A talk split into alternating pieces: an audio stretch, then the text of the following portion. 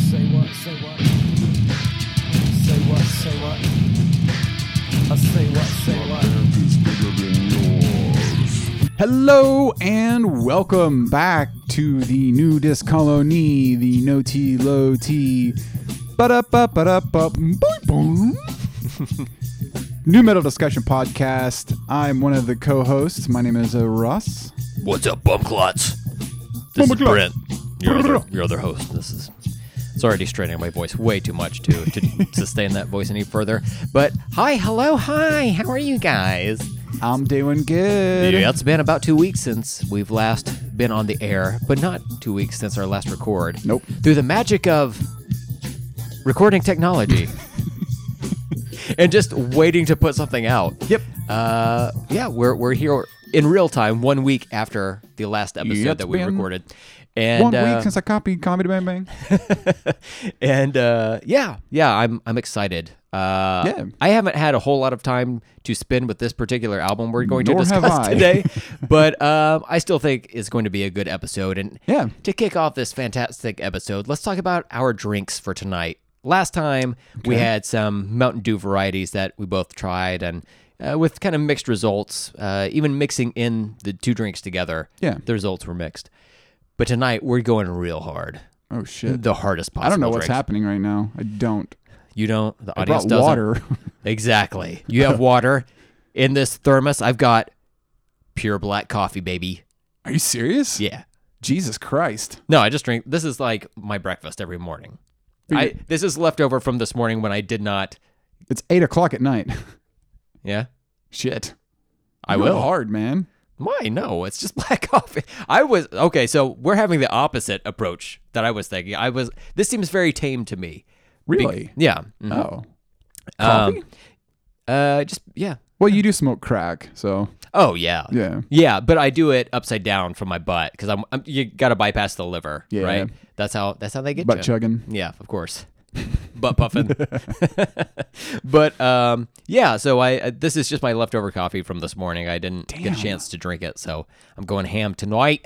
Yeah. I'm feeling a little bit tired, but this will it might wake me up. We'll see. We'll see how this goes. But I don't have to work tomorrow, so fuck it. oh. Oh, well, okay, that changes everything. But honestly, I would probably do this anyway. I don't like Wow. to waste things. Do you not d- does it not keep you up? Um. Impact your sleep? No, like I uh, sure I struggle to sleep a lot, but I don't think that has anything to it's do with probably No, unrelated. there's no bearing on this. totally unrelated. Damn. Totally unrelated. But uh but yeah, so water, you know, black coffee. The, these this is the spectrum of which we're Yeah. running the gamut The tonight. spectrum of man. Mhm, Yeah. I'm white and you're brown. I drink water, you drink coffee. Yeah, that's that's this is how I keep my connective brownness. tissue. Yeah. No, man, that's crazy because uh, like the only time I ever drink coffee or pff, caffeine uh, like after about three o'clock in the afternoon is when I come here to record because Oh, I need yeah. a little need a little booster. yeah. Um, but otherwise, I, I I I cut the caffeine off usually around like one or two, but three Yeah. is like hard line. Don't Same. Mm-hmm. don't do caffeine after. And if it's a weekend, you know, I might get crazy and drink a drink a soda, but Mm-hmm. yeah. I feel like people may get the wrong idea and think that I am like a soda head. I'm not. Yeah. I really only drink it when I come over here I because I, know. need the sugar and caffeine. we gotta have something to talk about, you Right. know. So Yeah. this is this is it. Um, but yeah, I, I'm about the same thing. I cut off my like any type of um, caffeinated beverage around two o'clock. But man, tonight, hey man, we're gonna let shit fly, dude. So no no work tomorrow.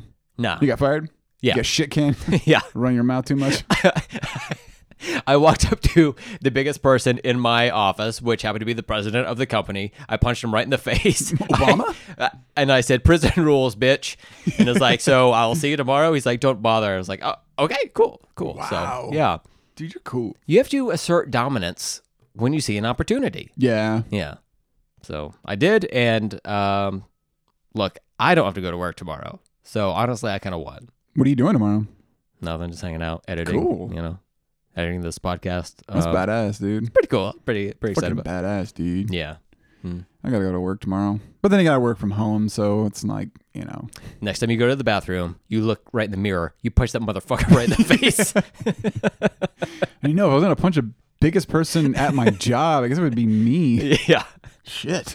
Yeah. You got to do it, dude. You got to take yourself out. Yeah, the only I, I, I, I'm really into cock and ball torture, so I really just beat the shit out of my cock and balls. I know. I've, I've seen your MySpace. Mm-hmm. That's wild. my, my sp- it's a porn site now. Uh, Everybody pretty much knows. everything is now at this point. Yeah. Good investment, Justin Timberlake. Ooh, That's right. We're going after JT idiot. Go fuck Jessica Biel, you fucking now. Oh man, artard. that poor guy I know. has to look at that butterface every day. Oh, my God. Oh. Jesus. Well, this has been the nudist colony. I'm a little. I'm a little. I'm. I'm kind of dragging today. I've been having. I've been having sleeping troubles lately. Yeah, Yeah. me I don't too. know. But that's just kind of my my normal.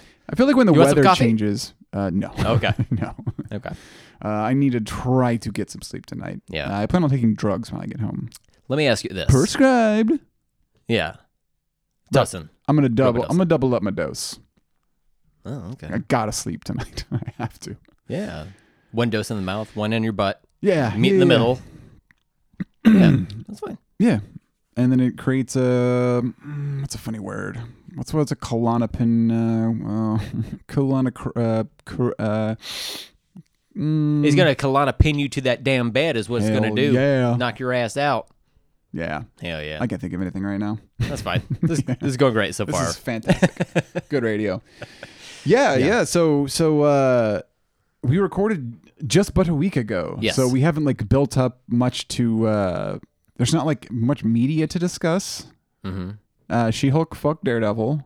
Yes. That's it. That's all that happened. Honestly, they fucked each other and it was beautiful. It was amazing. We saw the yellow costume. Oh my god. Mm, it was Tremendous. Mm, and he was doing some real daredevil moves too. He was flipping and thwipping.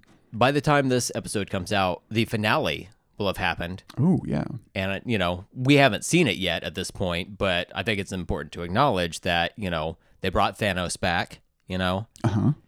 wonder woman shows up briefly you know That was she weird. she daps up she hulk and they're like you're strong right and it's like yeah i'm fucking strong it's like okay cool megan the stallion comes back they they do a twerking video and that's like most of the episode Oh man, that's that's, that's kind of like a, uh superhero name, Megan the Stallion. yeah Yeah, i guess if I'd watch her in a superhero. Well, I guess I kind of did with She Hulk. They should put her in that Touche, Lord of Ross. the Rings movie or that TV show, and they could call her Megan Thine Stallion.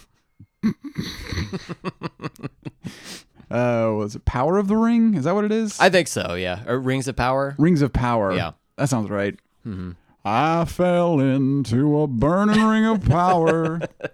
I think that finale is just around the corner for us, and then like last week for the airing of this episode. Are you watching that? Are you uh, a Power Ringer? Power- go go Power Ranger. No, No? Uh, I have not watched any of it. No, I, I- I heard it was like like okay. oh, I like it quite a bit. Oh, really? I, have only Okay. watched the the first four episodes of it. I don't like Lord of the Rings. oh, what, what, what? This I don't. this astounds me. I don't. because we went to go see I think at least two of those movies. I probably together. fell asleep both times. Probably, yeah, that sounds right. Yeah. Classic cross. I, I always fall asleep in movies. it is a thing I do all the time.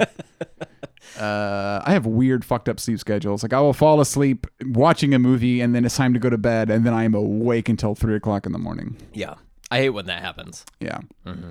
Uh, but no, I, I, I, Lord of the Rings is just it's so boring to me. It's so goddamn boring. Um, and I know I should like it because I am into fantasy. Uh, like I dress up and go to Ren Fair. That's how fucking like awful I am. Uh, like I have a full on costume and I get into it. I like do the I talk like you know I try to do the fancy talk. Hey, yo, I'm knighting here. Uh, Doesn't but have to be period accurate, you know. Uh, like I love Game of Thrones. Yeah. I'm into the new Game of Thrones show. Um, but Lord of the Rings is just so honk shoe, honk shoe, honk shoe.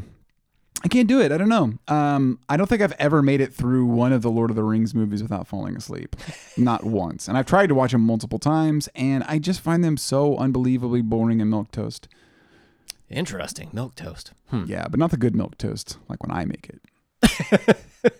like Milk toast. You can milk anything with nipples, he says. Um, No, I I like the Lord of the Rings movies. No, I haven't seen them in like 15 years or whatever. Oh, okay. But um, there was a time when I first started dating my now wife. She would be at work on the weekends, and I would have that time available. So I don't think I've ever told you about this, Uh oh. but Here we go. you want to hear some fucking geeky shit. Let's do it. So she would be at work, and I would be at my apartment, Mhm. and I was just kind of like I would talk to her before she went into work, but then like afterwards, she worked like a full eight hour shift.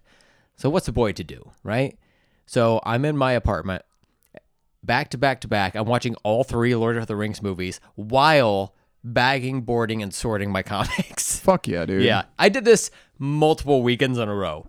I hey, dude. Look, you don't have to explain that to me. Honestly, it was the fucking life. It was the tits. stuff like that i whenever i i'm uh, i I believe i've mentioned on here before i'm into very much into legos very much into star wars lego specifically. i know um i love lego i am uh, actually legos is improper it's lego it is the plurality of lego is lego sort of like Like dogs. dogs.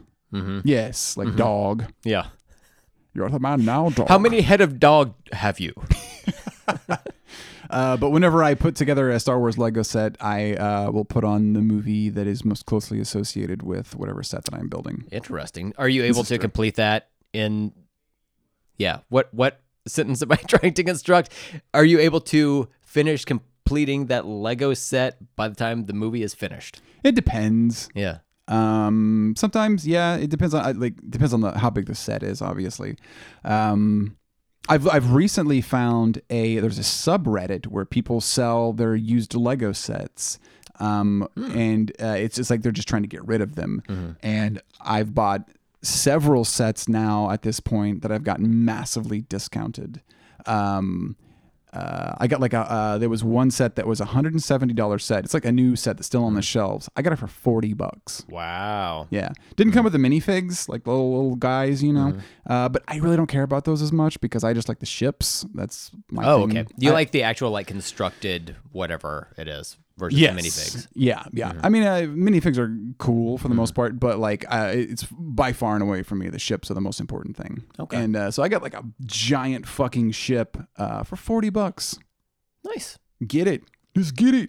Uh, I don't think I told you Yeah. um i don't think i uh, god uh last week i was so tired again so i was really tired last week too Mm-hmm. Yeah. jesus christ i think it's been There's a pattern. god damn it's been like weeks i think that i've been missing sleep anyways And for the guest, a pattern emerges. uh, uh, but I went to uh, Target, went to Yeah. Target, and um, I, of, cour- of course my wife. I would go with my wife. Mm-hmm. She she goes over to the you know like clothes or Look at the new t- makeup or hey, let's whatever. look at this season's tampon. I know, right? God, women, so stupid. So I go to the Legos aisle.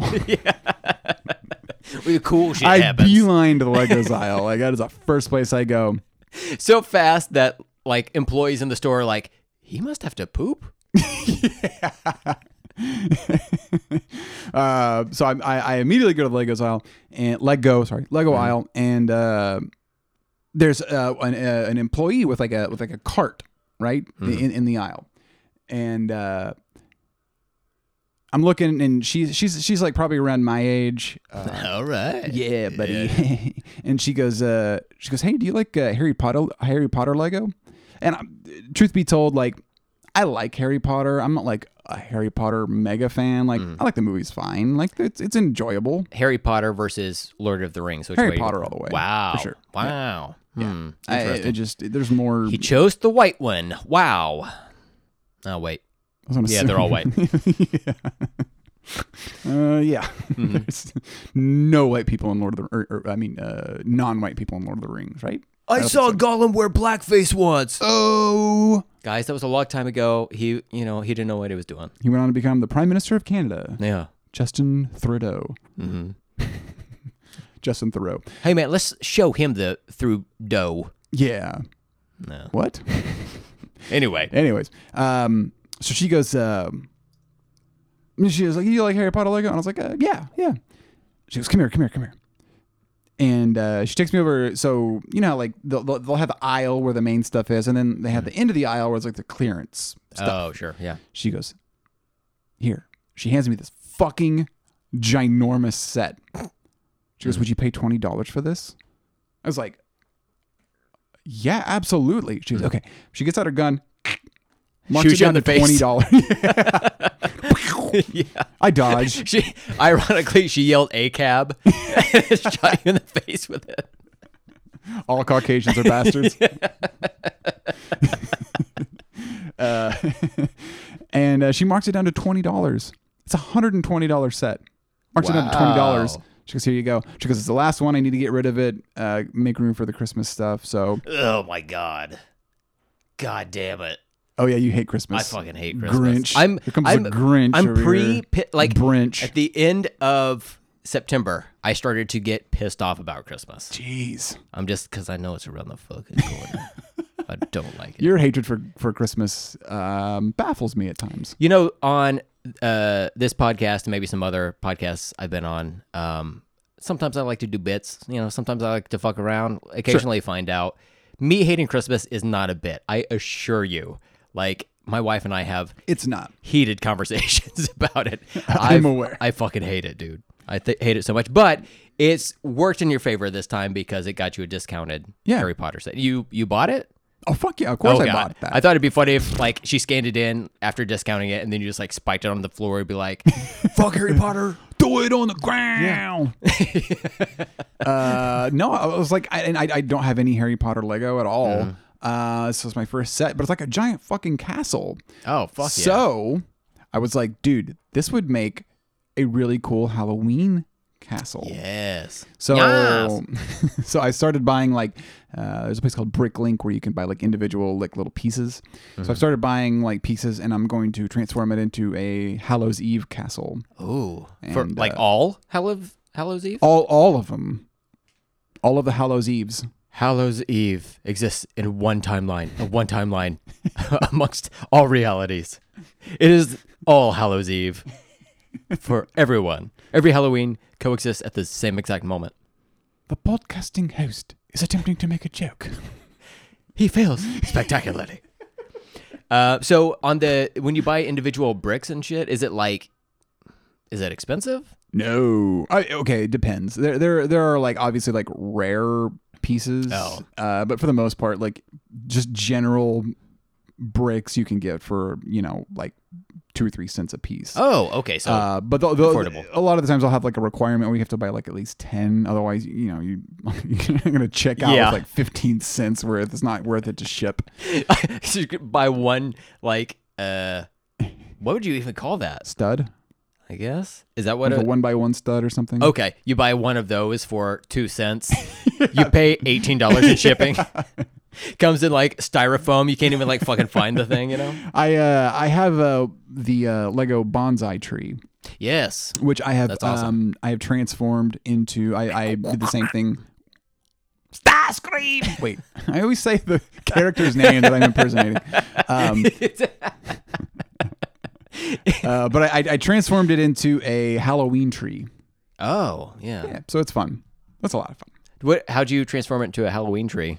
I uh, so normally it's like You you know, dressed it as a ghost. Oh, I, I gave it a McDonald's pail. What? Oh, yeah. What reference is that? Um, no, I, I uh, so normally it's got the green leaves. Mm-hmm. Um, I, I bought just a bunch of like uh like orange like and brown to make it look like you know fall. Mm. Yeah. And then I bought a bunch of uh, little uh, skeleton heads and then a bunch of little pumpkins.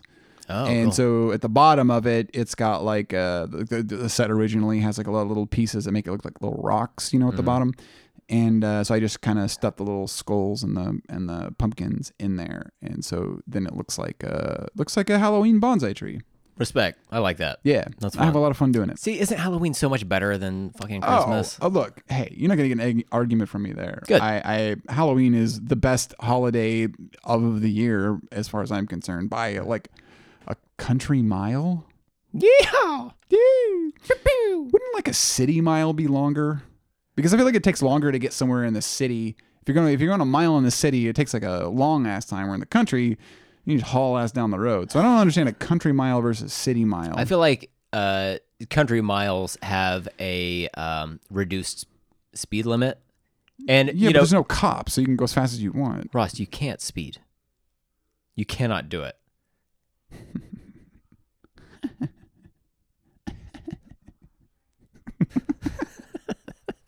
I don't know what that was.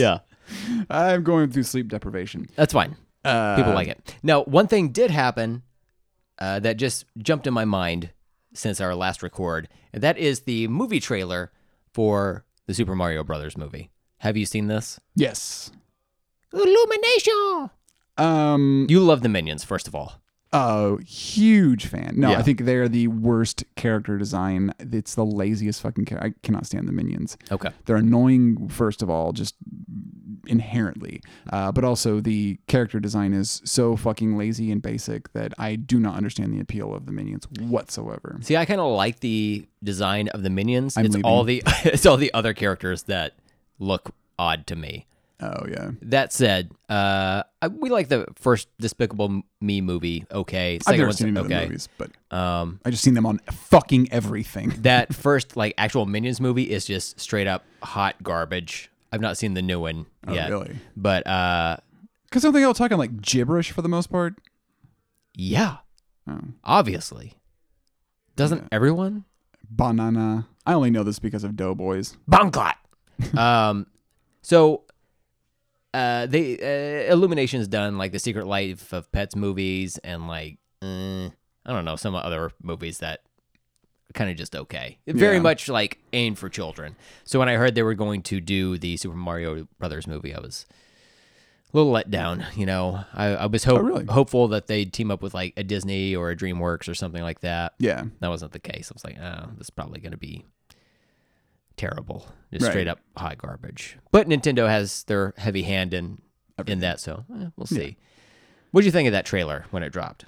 Um, Chris Pratt ruined my life. Uh, no, I- it it looked fine. I, I you know what I.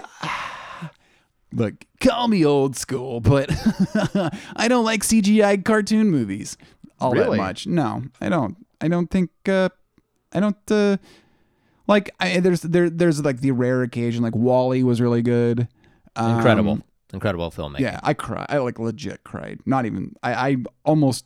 I cry. Have cried like twice over the past decade, and one of them is at Wally. yeah.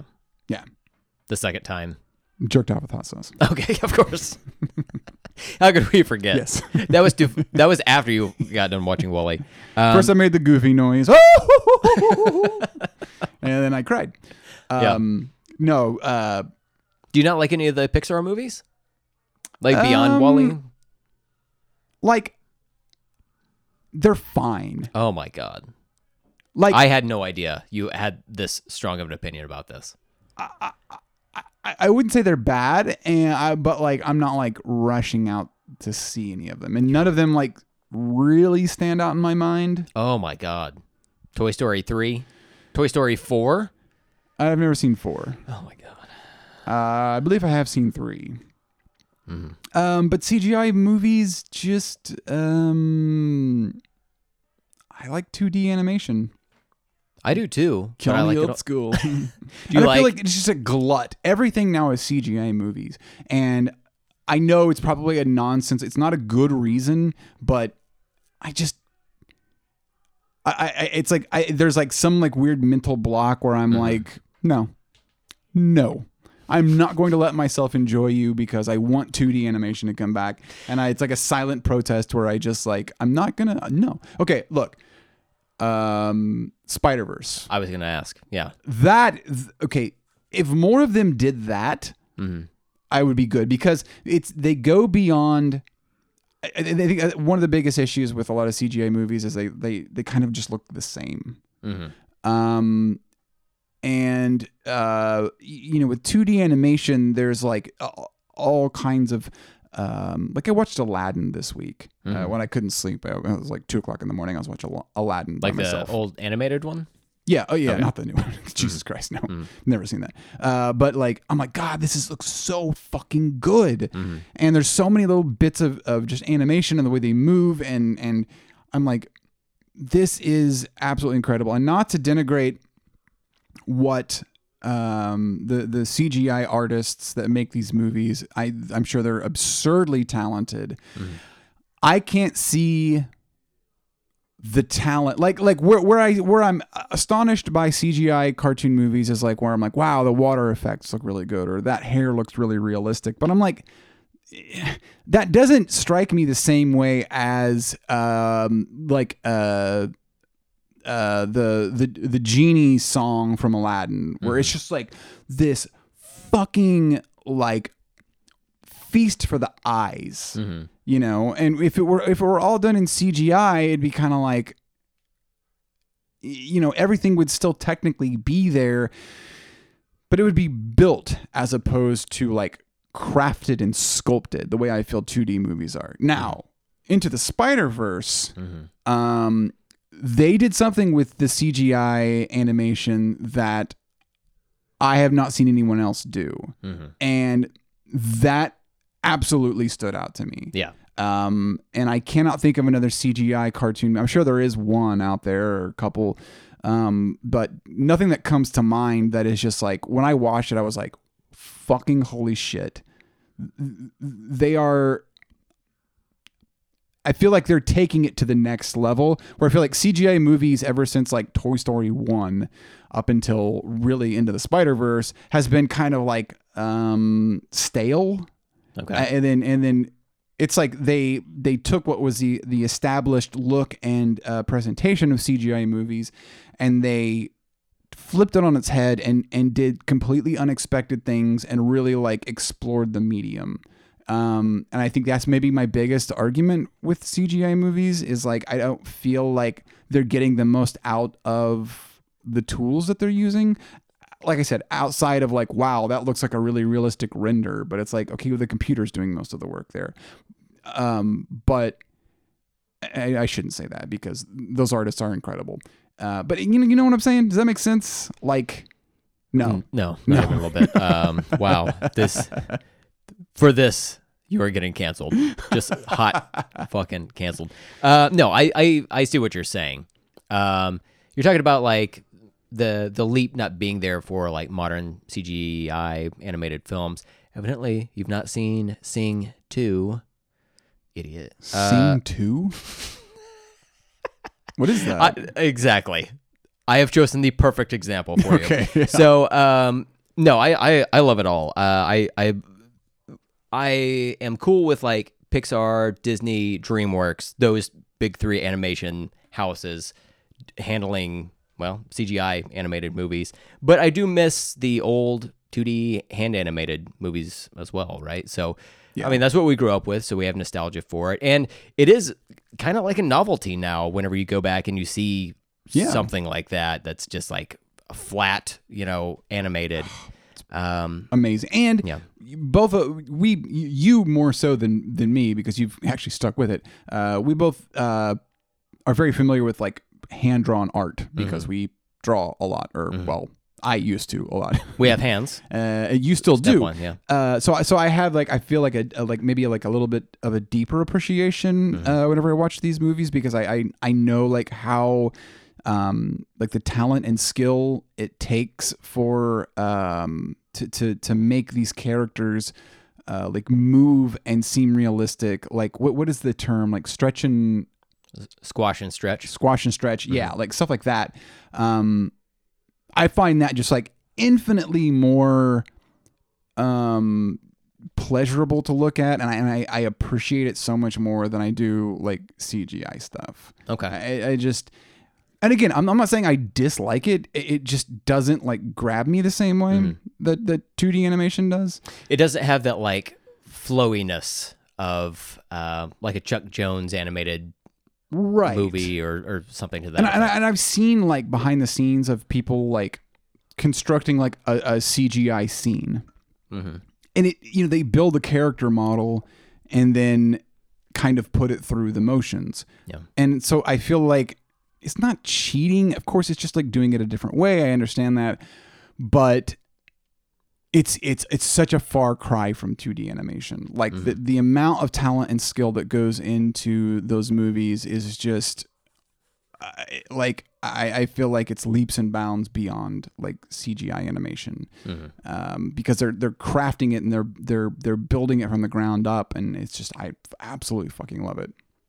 So you're gonna go see this Mario movie or what, bitch? Uh, well, uh, you looked it looked pretty good. I, I thought it looked I, thought it looked so- okay. I thought so too. Um, and I- I, I think you were just joshing earlier about uh, uh, what's his name, Chris Pratt, ruining your your childhood. Piss crap.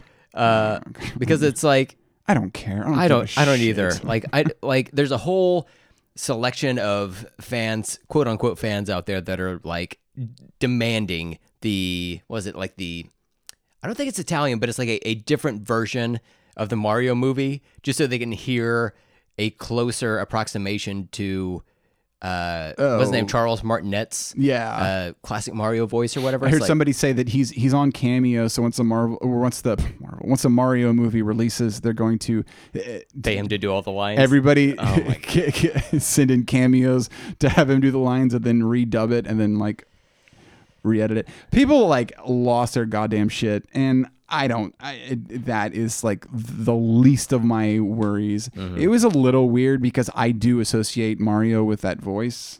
Woohoo! Yeah.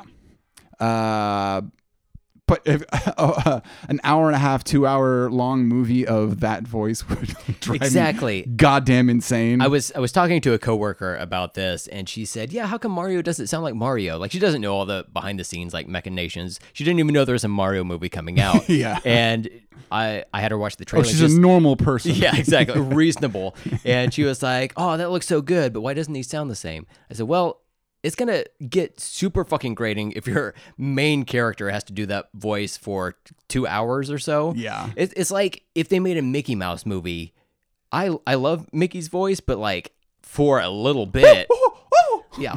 It's like and like what if something bad happens to Mickey or Mario and they have to like express sadness in that voice? It's gonna be like it's gonna be like weird, you know? So Right. I'm totally on board with them like having an actual like actor with a different voice going going through that. I understand people's like exhaustion with Chris Pratt, but Uh, I am pretty tired of Uh, you're it at this tired of point, it? yeah. uh, he doesn't really bother me. Like I understand like people have a problem with his politics or whatever, but like It's not even that. It's just like over. It's just too much. Like we were kind of talking about before the record Marvel Mm-hmm. movies. yeah. We're both huge Marvel zombies. Mm-hmm. Um, but even at this point, I'm a little like, boy.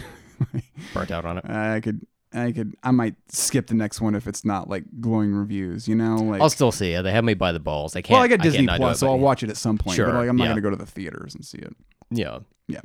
Um, what is the next one coming out? Black Panther. Quantum Mania. Oh, it is Black Panther. Mm-hmm, Yeah, Okay. actually, that's that's gonna be that's gonna be end of, Shit. the end of Phase Four, and then that's in November. That's and into then Phase Four. yeah, and then as a like a button or whatever, like a coda to Phase Four in December. Uh, they're going to on Disney Plus. They're going to have that Guardians of the Galaxy holiday special. Okay, that that interests Oh, me. So yeah, like I'm I'm down for both of those. Mm-hmm. yeah, I love James Gunn. Um, okay. Yeah. Now, the Black Panther thing, on one hand, I'm like, without Chadwick, it feels kind of like, damn it. Mm-hmm. You know, like, I don't have the excitement in me, Mm-hmm. but then. Then I saw Namor, and I'm like, he's got how fucking they got- flying. I'm telling you. god damn it! Like they, I thought like I could maybe you know like the hype could just kind of like wash over me. Mm-hmm. No, I saw those little fucking wings. The little wings flappy God flapping. damn it! And I'm like in. I'm like had that- fucking in. He was just like hovering in the sky with that like glowing or that gold background behind him. so fucking cool. It was good. It was good. I'm I'm there for it. I I'm also curious as to how they're going to handle that. It seems like uh T'Challa's not going to survive like whatever happens at the beginning of the movie, you know.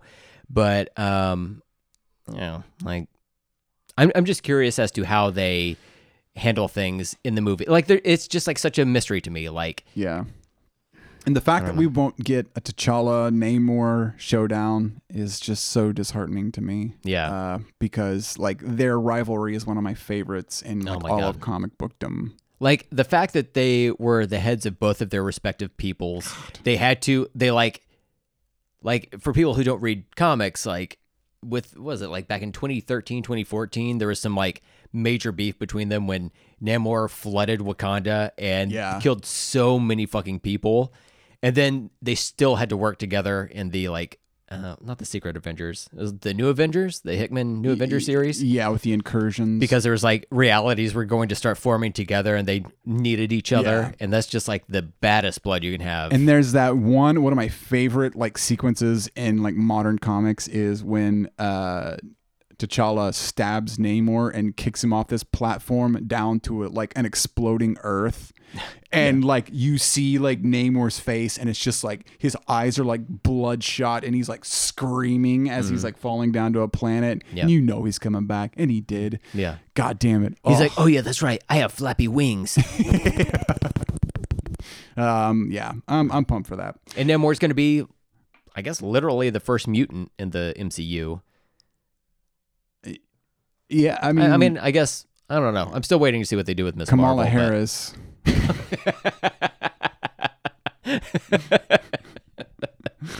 She's my mutant. um, yeah, no, I, uh, I guess because because that that is I um, I'm curious to see how they're going to introduce mutants because clearly they're not going like the typical route with mutant introduction of mutants. uh, i don't think i ever told you I, I've, I don't I've never mentioned this on a podcast anywhere ever Uh-oh. this is uh, exclusive it's exclusive for your earballs But I, I had an idea of how they could introduce mutants into the MCU. Oh, Okay. And I'll just tell you, because clearly they're not interested in my ideas that no one knew I had. Fucking Kevin Feige. um, so my idea was that mutants have been in the MCU the whole time, right? Okay. So ever like going back to Iron Man one, like beyond that, they've they've simply existed. So, um, but something happened to where it was necessary for the mutant, mutant, mutant, the mutant populace to have to hide themselves. So a combination of Charles Xavier, uh, Jean Grey, Emma Frost, you know, all the the world's biggest telepaths have to come together, eh, put beefs aside, and for the greater good, they disguise Yeah. mutantdom, right? Maybe Magneto is part of it and just like a leadership capacity. It's like, I- I'd yeah, be go fine put with that over that. there, I guess. I don't know. Yeah. I'm going to wear my helmet. But he, like, through this, they erased everyone's memory, kind of like they erased uh, Peter Parker's uh, link to Spider Man at the end of No Way Home. right. Like, there was just like something that happened, and people just don't remember that at all. and they live like underground or Yeah, or they live in society, Behind the we just scenes. don't notice it, Sure. or whatever, right? So we don't see That angel would be a wings good way poking to- out of Warring Worthington's like jacket. or Warring whatever. Worthington. Warring Worthington. he has the Uh, bazooka. He's warring, right? So, uh, yeah. So there's that. That whole would be a thing. good. That would be a good way But- to do it. Yeah. Uh, something happens in a an upcoming movie where they are forced to reveal themselves in front of like media or whatever, Right. and so people find out about this. They're like, hey, man, these fucking mutants played with our minds against our will. Ooh. We don't like them. So that gives you a one to one, like, Right. instant beef with that specific part of the superpowered community versus, you know, the, uh, the main MCU characters we've seen so far, like, the like actual like Captain America and all that shit. I'm with it. I'm hip. I yeah, get it. that's a great No, idea. it's a good idea. That's a fucking stellar idea. We're in agreement. Yeah. Got to get after these mutants, you know. Moons. All right. So uh, this is a new metal podcast. You wouldn't know it by looking at it, but it is there. I feel like our little uh, our like pre uh, pre cum precursor uh, to the new metal portion gets longer each episode. Uh, sometimes that's the best part, you know. Sometimes we uh, we like to stall because we don't have actual thoughts on an album, and we're just Yeah. hey, hey spinning those plates, man. All right. So uh, let's go ahead and you want to go ahead and transition. uh, yeah. Tell you what, why don't we have ourselves a little potty break, treat ourselves, and because this, hey man, this coffee's kicking in, dude. Oh, But like in a damn. number one capacity, not a number two. I'm not gonna be shitting my ass. It's not gonna be a potent. No, but I can drag the microphone into the toilet with me if and I need to. but yeah, so let's let's take a little potty break. We'll come back. We'll talk about Soulfly.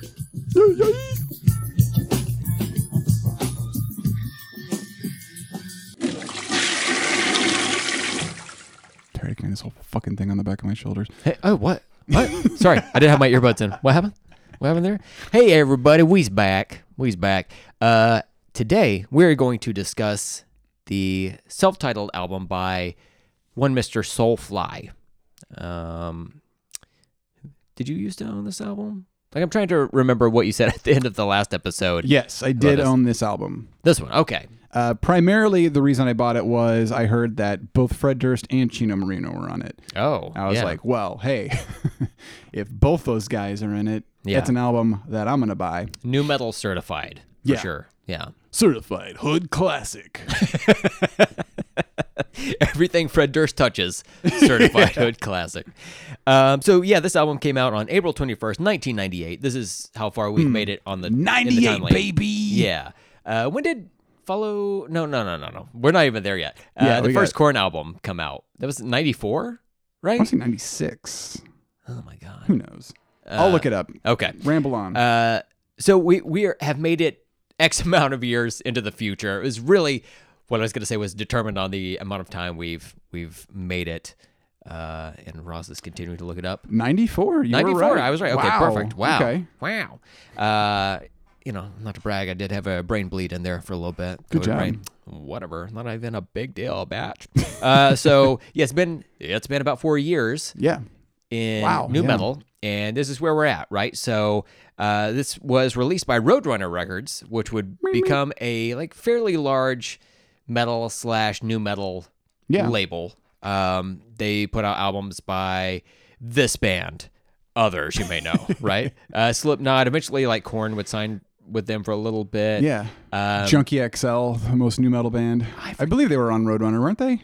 that's I'm going to say yes. that sounds right to me. My brain's bad, but I'm That gonna at say yeah. least that first album, right? I, I feel like yeah, I feel like it was. Um, yeah but um yeah a, a lot of bands fear factory uh chimera which is a, a personal favorite of mine kill switch engage no, i Yeah. guess they're not i guess kill switch isn't a, a new metal band but still uh, a lot of like good bands came from there uh th- that label is not as good as it once was but uh during its heyday it had a lot of like Oh man. big new metal hits on there yes, Roadrunner was on or did did uh, release Saturday Teenage Kick, which was the first album by Junkie XL, 1997. Oh my god, an incredible album! I actually re-listened to a bunch of those songs a week or two ago. yeah. Man, uh, I don't know if they hold up necessarily, but I have such a wave of nostalgia. Oh, for sure. that kicks in uh, with that. So Saturday Teenage Kick kicks in.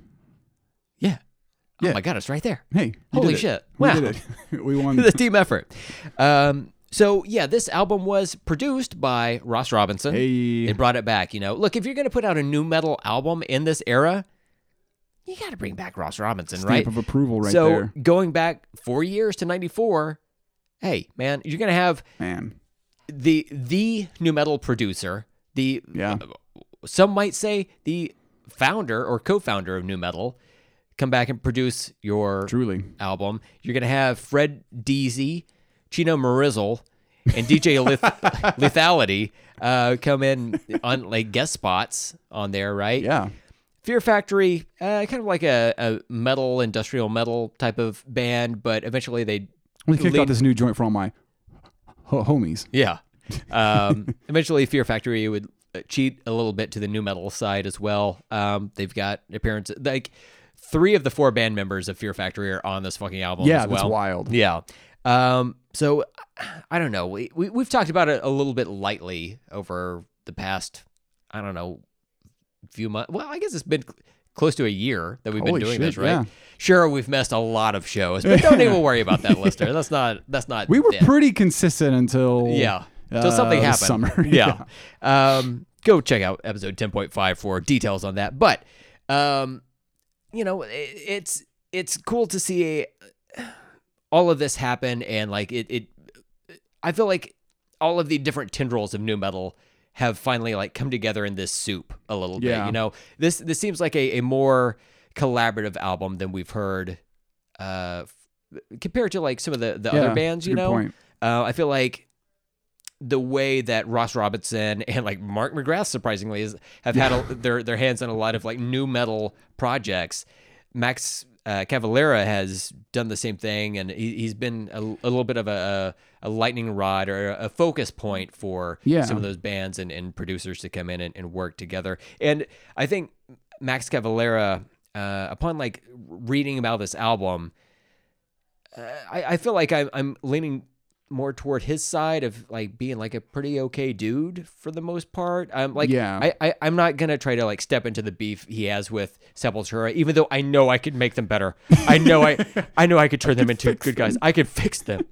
Um, but you know, like, I, I think s- some wounds just don't ever heal. You know, Right, and yeah. you know, it is what it is. But that said, uh, going back to what you were originally saying, you used to own this album. Did you listen to it all the Yes. way through? Oh yeah, Do you remember? Okay. it was back when you know pre-streaming. Back uh, when men were men, God damn we were it. jacking off in each other's butts all the time. oh yeah, we were. I it's mean, not hey, gay if it's super fucking gay, dude. We were just hot dogging each other. we were just putting it in the cheeks. We didn't go in. We're not Yeah. fucking gay. Dude, put your fucking hot dog in my chocolate starfish, dude. Don't be fucking weird about it. We were playing Ookie Cookie every Friday night. That's right. Yeah. going to Blockbuster. Ooh, I hope I get it. Jesus Christ. Yeah.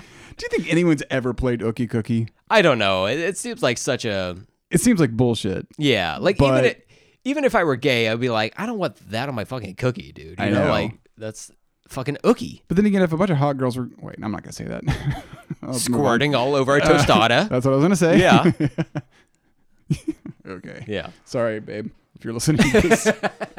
Hi, Katie. Sorry, wife. Yeah. Uh, Uh, so you you listened to it back in the day. yeah. Was it just like select songs specifically, Uh, or I mean, primarily at first, yes. Yeah. Uh, but then, um, as time as time progressed, as time does, I uh, Hmm. thought I about started that. Mm-hmm. getting more and more into some of the other songs. Um, but at some point, I think I either lent this out to someone, or it got scratched, or I just Oh my flat out lost it. that, um, remember that when you could have a CD get scratched? Yeah. and that would ruin That your was it. experience. Like, Throw it I have away. not thought about that in fucking decades. I know. dude. Holy shit. You dropped twenty bucks, which like was not a trivial amount of money when you're like in high school and don't have a job or whatever. when you had no money, that Yeah. might as well have been all the money you Right. could ever imagine. Yeah. And uh, yeah, I don't know. I don't know what happened to it, but I didn't have it for that long because I feel like by the time I was like in college, I don't know what happened to it. Um, Okay.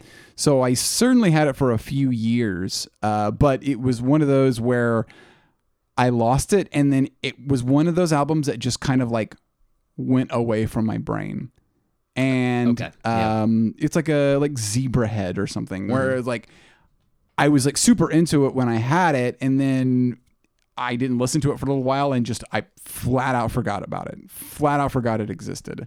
Um, uh, I, I would still consider myself a fan of Soulfly, but um, like it, it, it- it, going back and listening to this was like a it was like a big nostalgia trip because I was like, man, I have not. Okay. I don't even think I finished high school with it still because You're getting your GED though. So Oh, that's good. well, doy, yeah, yeah, yeah. yeah. You couldn't you were so distraught about the loss of your Soulfly album, you couldn't take that final exam test. Oh, I cried for days. But you know what? 2023 is going to be your year, dude. I'm gonna try to finish that that uh, that that class. We're we're excited. My good enough degree. Yeah. Mhm. No, it's not the joke. Yeah. Mm-hmm. Uh, that's Um, probably come up with someone who has a GED. Look, if you have a GED, good job. Um, uh, Yeah, I'm respect. not I trying mean, to make like fun of you. that. I have an immense amount of respect for people who have a GED because that's like when you're going to school, you're going to school. You're like going there. It's like fuck. I guess I might as well try to pass this fucking thing or Right. whatever. But like to after the fact, on your own volition, I suppose some people are being forced, but to just want to better yourself like that, Yeah. mad respect because I I have not and shall not and will not do that. Uh, do you- we, so so so Brent and I, uh, if you're uh, this is your first time listening to us, or maybe not super familiar with Mm-hmm. us, we went to a very very small school, very small school. I think our graduating class. So if I'm remembering this right, our senior year we started out with around I want to say like 80, oh, I remember these numbers. 85, something like that. It was uh, 72. and then- 72. Then it whittled down to 68. Yeah. Mm-hmm. So our senior year, 72, really? Mm-hmm. We had more people than that drop out because that's only four people. Um, well, we uh, gathered a few other people off the street just so they could like fill in those gaps. I feel like we had uh, like a, a- a, a shockingly high number of people drop out our senior year. I don't know if uh, our friend Rachel Bookout is listening to this episode. She went to school with us. We're, Okay. We all graduated together, uh, Yeah. and she has like photographs of fucking everything, right? So she uh, does. she can she can let us know the the exact. I feel like it was numbers and more math. than ten, which which was like was like more than like ten percent of our graduating class. Okay. Like like I feel like it was a shockingly high number. I Mm-hmm. could be off on that, but uh, I, I I was I mean obviously like friends with several people who I know like made it to senior year, and then just like stopped coming to class, and then that was that was it for them. Didn't get Yeah. a, didn't get a degree. Like why like why? yeah. um i understand like sometimes things happen in people's lives where like maybe they have to like you know start maybe get pregnant or have to like take care of their family and get a, like Mm-hmm. a job and can't keep up with school i get all that but i know people who were just like flat out fucking lazy and just I don't stopped want to going do this class. anymore. yeah yeah And you're at the finish line. i know crazy yeah, that's insane. but we went to a super small school um and uh you know it, it was hard for uh certain like cultural things to really make it all the way to Inola, Oklahoma, which uh, is a, uh tiny little suburb about 30 minutes outside of Tulsa, Oklahoma, which is in and of itself not a very big city. Yeah. Um, so we were really, you know, thing, things like this. Uh, I remember this album for being like, it felt exotic to me. Um, Yeah. because you know it had a lot of like foreign language, Yeah. um, and it, it talked about things that like I didn't understand because I was never taught them because our school fucking sucked. um, and so um, I, I I remember at the time like you know like reading the lyrics and being like, whoa, this is some heavy shit. Mm-hmm. Like talking about you know like um, like there, there there's one song in in uh, particular that that when we get to um, I do remember like reading up on it, which was like about like slavery that happened in Brazil. Um, oh yeah, yeah. uh, which is pretty pretty pretty wild, like stuff that. Heck, I, most people might not even know now, but yeah, uh, yeah there was like a big slave trade um, from like Portu- Portuguese people taking people from Africa and taking them over to uh, Brazil and forcing them to work in slavery. It's just one of those things where it's like, oh, shitheads have always fucking existed. You know, that's just, That's not a Fucking uniquely horrifying. American problem. I know. I mean, it may be an Anglo problem, but um, Oh shit, he's going after white people. if you consider Portuguese people white people, which they are. Um, but yeah, yeah. So so this this album was, um, I think it's kind of unique, at least so far in the in the new metal timeline up till now, because I mean, outside of um, uh, Pitch Shifter, Mhm. this is the first like distinctly non-American feeling thing, Right. Mhm. Um, obviously, they're taking like or they're using like American um, Muscle. yeah, balls, Know how. testosterone. Um, but uh, you know, there's like a lot of foreign language stuff on here, which might be the. I mean, maybe outside of like a few samples or like a line or two here and there, um, like really foreign, um, uh, foreign influence on Yeah. new metal. I think this is like the the first big one. Yeah, and I was looking at this. I was thinking for whatever reason this was going to be the second foreign album from you know on the new metal timeline, you know, the the first being the Pitch Shifter album you just cited. Right. But yeah, this at this point Soulfly is an American band, but you know, Max Right. Cavalera is just he's from Brazil and he he lives in the states, I guess. So um and most yeah, of the technically it's- people on the album are I mean, like the core members of Soulfly are Brazilian. I mean, as far as I could tell, I didn't Mm. do super. Uh, again, we, we're recording this really close. Usually, we give ourselves like a couple weeks to Mm. um, between records so that we can do a little bit more like research and listening to it. Um, but as far as I could tell, uh, it seemed like they were not at least not uh not uh, uh, uh like European descend Mm-hmm. descendant Yeah. descended whatever uh they're they're all of some sort of Spanish background. something weird something ain't white I don't know Something ain't right with those boys. Um, but going back to your point about us in you know the small town in Oklahoma, Yeah. USA, um, not being able to really experience things like this. I mean, new metal itself is already off center, right? Like it's it's a, a fairly small burgeoning genre, but like rock music at the time in general was was fairly popular, right? You had the the grunge wave, you had a lot of experimentation. There was like some electronica and all this shit that was happening all around the same Alternative time. umbrella. Yeah. Yeah. And so you would only be able to hear what was on radio for the most part. And it's Yeah. totally up to their discretion as to what they play, right? Right. Like uh, the the little rock station we had in Tulsa, Oklahoma, that signal would start to like break apart if you went too far, like you know, forty five minutes in one direction or another. Right. But um, I- I- that goes back to the point of like how could you even like find how would you even know soulfly existed right because they weren't Oh, playing yeah. any of these songs on the radio Nope. so I don't think I ever heard, unless it was maybe like really late at night, some DJ might have thrown a Soulfly. they, they would song do on, that but- every once in a while but like how did you hear about this this album Um, it- it, it was strictly um, well, s- the Soulfly song that was on the Deftones album oh, with yeah. Mm-hmm. Max Cavalera. Um, I loved that song. Head Up. and Head Up. Yeah. Um, where they, you know, both scream Soulfly, which is the genesis of this, uh, the name of the band. Um, now, as to where I heard this, I don't know if it was. I guess I had the internet at the time.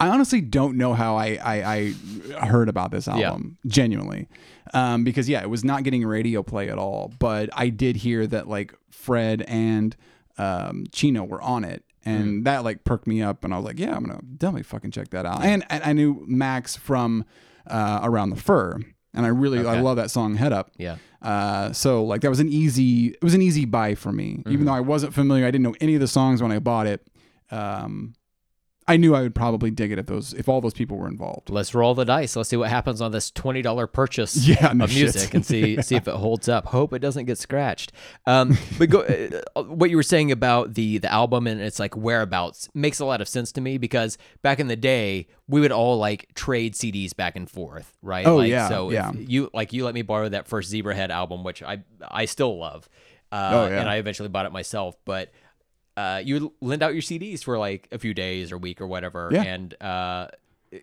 like hope it didn't get scratched hope it didn't get scratched but also i remember being in high school and having the song bleed that we'll talk about here in a little bit Yeah. like burnt to a, a cd with like other songs from different artists or whatever so Right. this was like at the beginning of that type of like technology for us like hillbillies in oklahoma to get our grubby I- mitts on were you the first one to get a cd burner i think you were not me no okay I don't think so because I didn't get one until it was like it was like senior year before. I mean, Okay. I, I only got a burnt CD uh, in my possession from my realm uh, because my grandmother had a CD burner and she she asked me like what songs do you want and I was and I had borrowed uh, I think a couple of CDs from you because there was like some Wu Tang songs and then Right. also American Badass by Kid Rock and I was like, yeah, give me all this stuff. So, um, but uh, yeah, I, I don't remember where I was going with that. But uh, Yeah. like burned CD, like uh, okay, here we go. Um, going back to bleed, I remember like jamming that song all the time. And I Fuck was like, yeah. I don't know where this song came from. Like I've I, I've never before this past week, I've never listened to any other track off of this album before. oh really So Wow, this was okay. like a real big like exploration for me. Um, I've heard some other Soulfly songs on the second album. There's a song with Corey Taylor from Slipknot called Yeah. "Jump the Fuck Up" that I like quite a bit. And then on the third album, I think maybe it's a later album. There's a song called "Prophecy" I'm familiar with, okay but um, yeah, kind of just like bits and pieces of Soulfly over the Yeah. years. I don't. they they never really had a radio presence or even like i feel like an mtv presence hardly Yeah, which is like all the more curiouser and curiouser Yeah, as to 'cause how I feel they like got they should famous. have. It feels like they should have been up there with everybody else. I guess they're a little bit more like heavier and kind of thrashier. Mm-hmm. Um, and I, I, I, I- I, I don't want to say like unpolished because I, I don't mean to imply that like a- as like a negative thing, but like they weren't as um, uh, uh, accessible maybe as as you know like a like a limp biscuit or a corn or something um especially with the sepultura roots they had a lot more of like yeah kind of a thrashier metal vibe Sepultura roots, bloody roots, hey there you go roots, bloody roots. whoa did max cavalera just get on the microphone Hey y'all, y'all ready for some roots? my name's max cavalera The roots, the roots, the roots is on fire. so fly. um, but it's it's crazy. I was looking at uh, uh, I was looking on Wikipedia, just just reading some stuff about Max Cavalera, and it it had like a list of his like associated musical acts, and it was like it could have been a Wikipedia page on its own. Mm-hmm. Oh, he does a lot of, like- he is prolific as far as just uh, being in the scene, yeah. um, almost like a Martin McGrath level Oh. uh, or a Mika G. Um, I Uh, just want to fly. Hey, But he he did six Sepultura albums before creating this that's one. crazy. And then he's got a, a band with his brother called the uh, Cavalera Conspiracy. Yeah. And then he's got this other one. I can't remember the name of it right now, but like he's, yeah, he's very prolific. Yeah. and- which is, you know, something to speak of when you write fairly simplistic like riffs, you know, not Sure. to like shit on them, but you know, it's like, there- I- there- th- there's a not whole couple lot of songs riff- in here that get pretty wild, though. Well, hey man, hey dude, we'll fucking find out, dude. Let's do it. Well, let's, we'll let's, hold up. We'll, we'll, we'll keep uh, uh, preliminary here. Uh, I did read one interesting thing. Apparently, he did the screams for uh, the Scorpion King movie. Like he was like Wow. Scorpion King All right. himself, like Yeah. The Rock, because I guess he, you know, The Rock's a pussy. I said it. Yeah. Mm-hmm. Um, but couldn't do the screams, and Max Cavalera actually uh, lent his scream screams specific not not on his voice like he didn't do the like the voiceover he just did the screaming parts which makes me want to go wow i should s- makes me want to listen to those specific parts i don't want to watch that movie because that movie is hot garbage I'd rewatch it. piece of shit I will stunt watch almost anything. um, well, let's talk about the, the personnel since we're kind of already here. So, Yeah. Max Cavalera, he does lead vocals, rhythm, guitar, a bunch of other instruments. Like he's he's cool with doing experimentation. It seems like you know, like Yeah. whatever instrumentation he can get on a track, he'll do. It seems like it's leaning toward more like. Um, percussion yeah. Percussion and then like s- stuff that's like culturally relevant to right um Rathi. this album is percussion forward I love I love that aspect of it. I do too. Totally Fucking into Mm-hmm. love it. Fucking great. It's it's I really really really really enjoy the progressive elements of this album. yeah, and it just it just works so well. You know, it it really helps. You know, like there's something to be said about Ross Robinson's producing technique where like to the untrained ear, to the non new metal connoisseur, uh, I could see how like a, a corn could sound like a limp biscuit, could sound like a slipknot, could sound like a soulfly. Sure. But uh, it's all the little like details, you know. It's the Yeah. notes you don't play, dude. Hey man. Uh, Did you and just come up with that? I just came up with that shit, dude. Don't don't look it up. Don't look it up. no, look at me. Look at me. Um, but I, I feel like a lot of the tribal drumming and all that stuff really sets in stone what Soulfly sounds like. And there Yeah. are later bands like El Nino that lean into some of those elements as well. Um, but I feel like it all starts right here, baby. this album is tribal. I mean, there's a song on here called Tribal, but like, You should get a fucking tattoo about that, dude. dude, hell yeah, dude! I got like 20 t- tribal tattoos. They're all, it's is literally the word tribal in various fonts. It's like Wasn't wingdings. there like an uh? Wasn't there a uh, uh like a clothing company called Tribal? There has to have been. I i feel like there definitely. am was. almost positive there was. Yeah. Um, they uh, they played Ozfest '98, which to me cements them as like new metal. Because I feel like if you played Ozfest '98, you were you, you were a new metal band, You are certified at that point. certified new metal classic. Hold on. Um, hold up. Just a sec. I'm get- this little kid is driving me nuts. We got a pupper going wild in here. He's going doggy style. Bow wow wow yippee yo yippee yay. Bow wow yippee yo yippee yay. Mother's mayhem. Bow wow wow. Bye dog. He's gone. He gone. Um, the album was recorded at Indigo Ranch, which again is like, Going back to the biscuit of it all. hey you know? man, I, don't you want to see like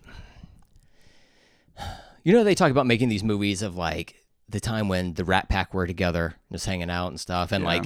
Was it like the '96 Bulls or whatever? I don't know sports, but like, you know, there's some era of the Chicago Bulls that was just like, uh, can you imagine Right. like making a movie of having all these huge personalities come together? and NWA just- movie and stuff. yeah, that that type of thing. But it's like a group of people being like the highest level they can achieve in their specific field. yeah. Don't you want to see that with like a new metal focused course I movie? fucking do. Like who's gonna play fucking Mark McGrath in this one? Oh shit! Timothy Chalamet. Fred Durst is Fred Durst Pratt. is uh, yeah, Chris- yeah, perfect. It's perfect. uh, ironically, he does the Mario voice throughout the entire fucking movie. Um, and then, of course, Donald Glover as Gino Marino. oh, oh, dude. Mm-hmm. Yeah. I feel like he would do that too. He could do it. Fuck it. Uh, Because Atlanta. Honest- uh, you, know, you watch Atlanta? I haven't watched the newest season haven't or either. seasons, but uh, yeah, first two were incredible. Fucking Stellar. amazing. They're on my list to get to for sure. Fantastic. Um, but uh, yeah, what were we talking about? This band. Yeah, this Thi- band. let me tell you about this band, okay? So Max Cavalera, he does uh, the stuff I mentioned previously. Jackson Bandiera, uh, Lucio Maya. This is I'm going to let you. this is gonna be pronounce all these names. problematic. Uh, look, I'm the brown one Yeah. uh, saying all this stuff. You're definitely going to have to do this one. so he does lead guitar and backing vocals on some songs and whatnot. Um, Marcelo D. Rap with two P's, just to further fucking cement it. Uh, that's very much a new metal name, right? Oh, for sure. Uh, he does bass, uh, acoustic bass, and double bass, um, which I guess is like the stand-up bass. Does that sound right? You're the bass player. I don't. I don't know if I don't know what that's referring to. To be honest, I, I assume maybe stand up bass double. I, I mean, I don't know. I Like don't when know. I when I hear double bass, especially in the category of metal, I think of like I think double bass drum. that's what I was thinking. yeah. but it'd be funny if he was just like he just went into a room. He was sitting down at a kick drum and had the pedals only. There's like no snare, no toms, no cymbals, no other drums. But he's just like sitting there and just like listening to the the like rest of the drum kit and like the guitars and shit play. It's just the brr, brr, brr, brr, brr, brr. So yes, that it one. is. A, it is a stand up fretless bass. Yeah. Oh, okay, cool. So he does that. He's he's all up on the bass for this album, and he- even still, like uh, what's his trouble. nuts from uh, Fear Factory plays bass on one of the songs. So you know, yeah. Weird. you do as much as you can with what you can. And then Roy Mayorga, uh, who I like a lot. He's the uh, one of the drummers from Stone Sour. I don't know if you ever Oh, heard really? any of that stuff, but uh, he's a really good drummer. He has an incredible fucking song on the Roadrunner United. And it's like the 15th, maybe 20th anniversary album, something like that, where they gathered a bunch of like Roadrunner artists and they all like picked teams and they got like all these different artists to come together and make these songs. I'm really explaining this well. Whatever the believe you. fucking case. I don't believe you. He's an he's an incredible fucking drummer. So I was delighted to see that he was on here. Um, now there are additional musicians that we'll get to as we go along the a songs. lot of but there additional are musicians. so many fucking people that I simply do not have the breath within my body to go through all of them. There is a Soulfly wiki page that I found. And not just like through Wikipedia. There's like a, Soulfly specific wiki? Soulfly wiki. Jesus Christ. So I'm gonna put that in the show notes. So if people really want to like delve into the um, intricacies of this album Yeah. because evidently there's a lot. you can lot. click that link and go down the rabbit hole because there's so much going on with this fucking album. dude. Yeah. It's wild. Um, so this is the first studio album by the band, the seventh album by Max Cavalera. Um, the previous six were through Sepultura. Do you know what Sepultura means, by the way? In Portuguese, No. uh, grave. Oh wow. Yeah, I don't know why I thought it was something like cooler than that. Oh, that I- was like a snake or something. yeah, I was thinking like tarantula, but I think that's tarantula. I don't know. Uh, recorded at Indigo Ranch Studios, like you said, it's in Malibu, California. It's where Was. the biscuit. Burned down in the California wildfires. God Uh, damn it. I know. We we've lost our identity at I this know. point, you know. Ooh, we should build a shrine there. We've lost our culture. yeah. I We know. just fly a flag made out of like Jinko denim, you know? Amazing. Uh, this album was produced, as we said, by Ross Robinson with additional production by Richard Kaplan. In what way? I don't know. It's on the Wikipedia page, so guess what? It's regurgitated here. Uh, this album peaked at 79 on the U.S. Billboard charts, but eventually Wow. went gold. Higher than uh, I thought it would be. me- uh, meaning that it sold 500,000 albums in the U.S. Respectable. Um, don't really have a lot of information on touring and support for it, but they did, and I guess it was good. You know, it seems like Soulfly is a well-respected new metal band. Um, they play festivals to this day and whatnot, right? So, um, Seem to be openers a lot. Never. yeah, Always a bridesmaid, never a bride. yeah, yeah. But like, even still, like, if you could support yourself by just like playing music Oh, and fuck doing yeah. shit, yeah, I'd, I'd Hell be all yeah. for that. This album had four singles. Not one of these goddamn things made it to radio where we are, at the very least. Nope. Um, I like I've said on previous episodes, I listen to the Sirius XM like metal stations. Yeah. there's like a few of those. Uh, I never hear a Soulfly song come on there, but I did this exact same fucking thing for the Snot album, and then after we recorded that episode, I heard like Snot come on a few times since. So maybe this will summon Soulfly music. I don't know, or at least something from Interesting. this album. Okay. Um, but uh, yeah, so the four singles were in this order, I guess. I don't know. Again, from Wikipedia. I can't be blamed for this shit. Eye for an Eye, Um Babrama. I don't know how to pronounce a lot of these titles. Yeah. Uh, and then Bleed and Tribe.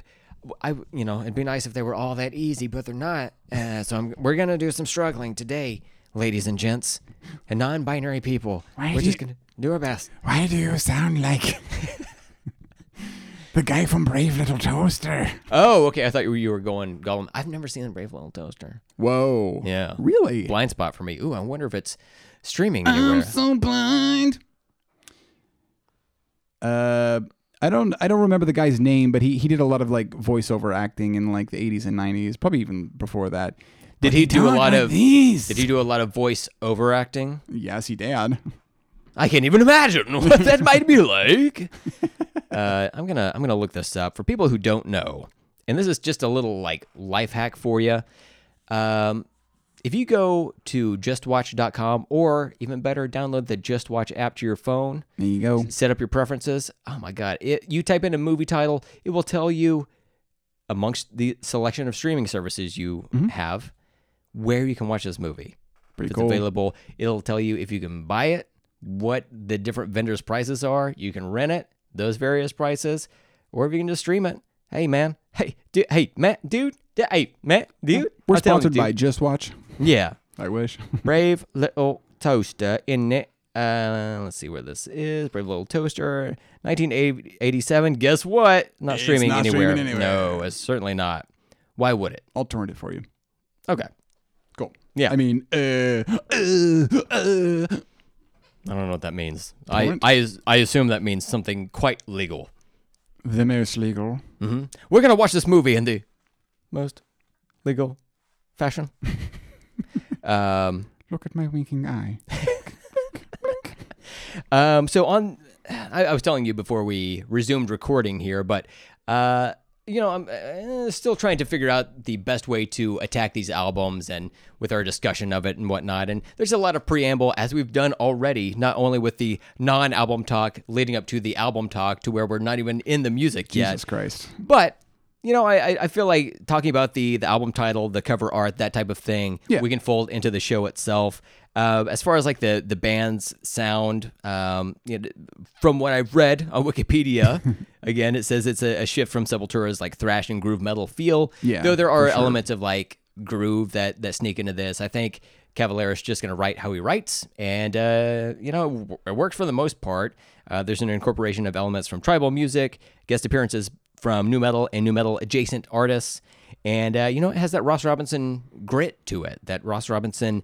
Um, Classic Ross Robinson. it, where it sounds like things are recorded live, even though they may not be. Like, Yeah. I, I'm I'm curious as Just have to an his approach. energy to them. Yeah, absolutely. And it doesn't feel like there's a click track playing, Yeah. even though there might be, you know?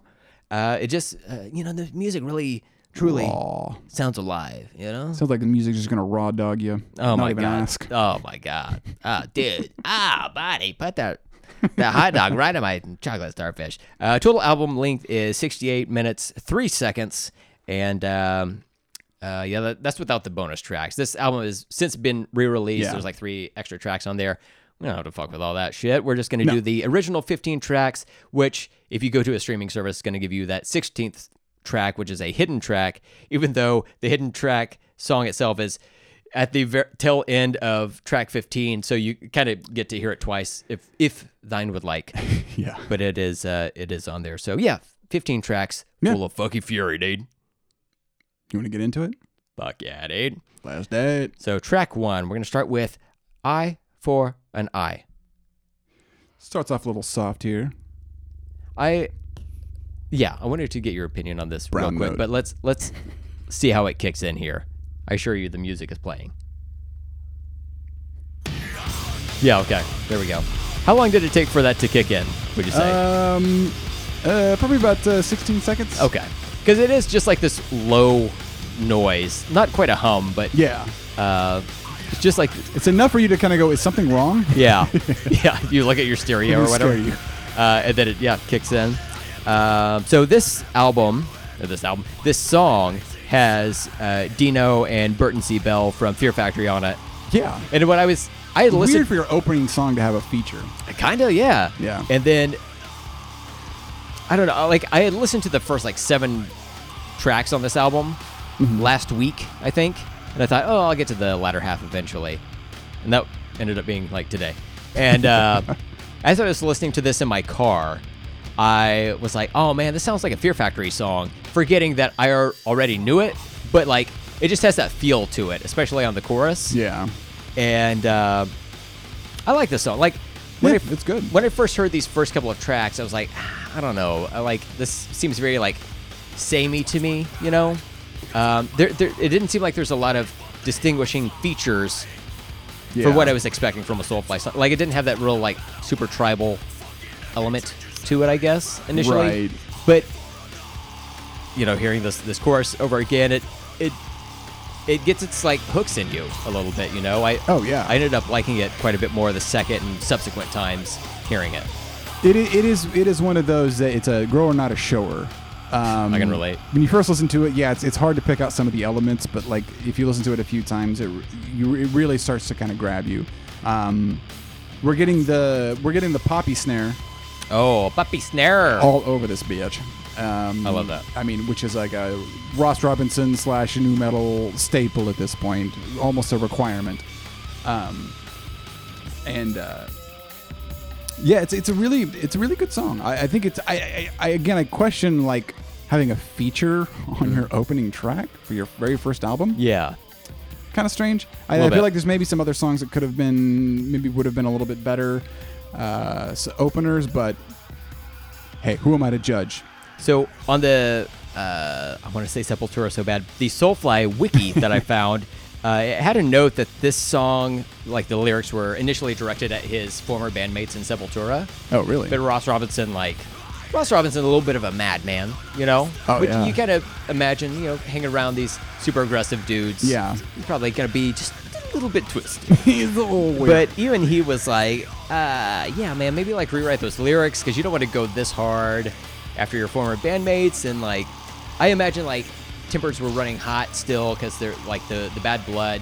I, Yeah. I don't know how much of this is true or whatever. People can look it up on said wi- uh, wiki.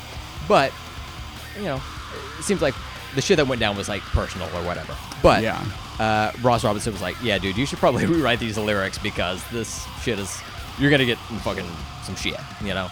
So evidently, Cavalera uh, rewrote the lyrics last minute and uh, tried to make it a bit more of a positive song, and uh, so that's the the version we ended up with. Thought that was interesting. yeah, Um, we're diving in. By the way, song change to "No Hope Equals No Fear." okay, cool. I will say this song has a very sick ass breakdown, and I, I mean that in all seriousness. It is a sick ass breakdown. Oh my god, get your barf bags ready. you ain't ready for this. Um, real quick, going back to Eye for an Eye, uh, do you, how do you feel about that being an opener? Because like it, it doesn't quite feel like an opener to me. It I, I'm- doesn't. I'm, not even really that big of a fan of like the intro to it, where it's just like quiet and then like. Uh, yeah. But it kicks off with like a. I can tell if it's like supposed to be a kick drum or a tom or something. It just sounds like amorphous noise, and then like It sounds a little bit awkward to me, I guess. It, it, it is a little strange. Yeah. Uh, I don't know which of these songs would be the best opener. I think Bleed could be a strong contender because it has like the cymbals and just like Yeah. ramps up a little bit. Um, as for my notes on this song, track two, No Hope Equal No Fear, uh, I have zero notes because, again, did not have a whole lot of time to put my notes together today. But um, this is another one of these songs where I thought it would, sounded a little bit standard at first, standard like new metal noise making or whatever. Sure. I, I kind of felt the the vocal um, performances on the verses were a little bit like ho hummy, like not a whole lot to it. Doesn't seem like there's a lot to the lyrics, but the the song did grow on me Yeah. later on. And I was thinking about the title, like "No Hope Equals No Fear." Like, I They like guess if you're the like shirt. They like the shirts. No fear no. shirts. fear. now it makes even more sense. I Uh-huh. like it even more. Ten out of ten song.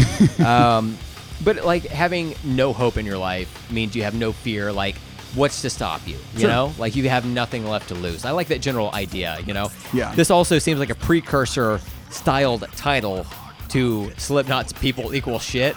You know. I was gonna say this song reminds me of Slipknot Okay. a lot.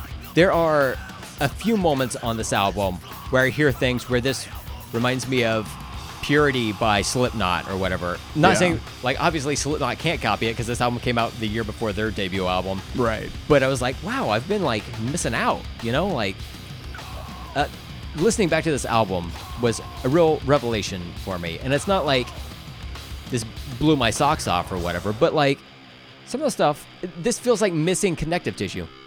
Sorry. Oh wait, here we go. Is this the? Oh yeah, the weird growl. Yeah.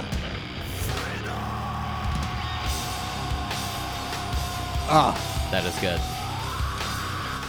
This yeah. is like fucking awesome. if you heard this live, you'd be Oh, nod- man. you'd be nodding your head off.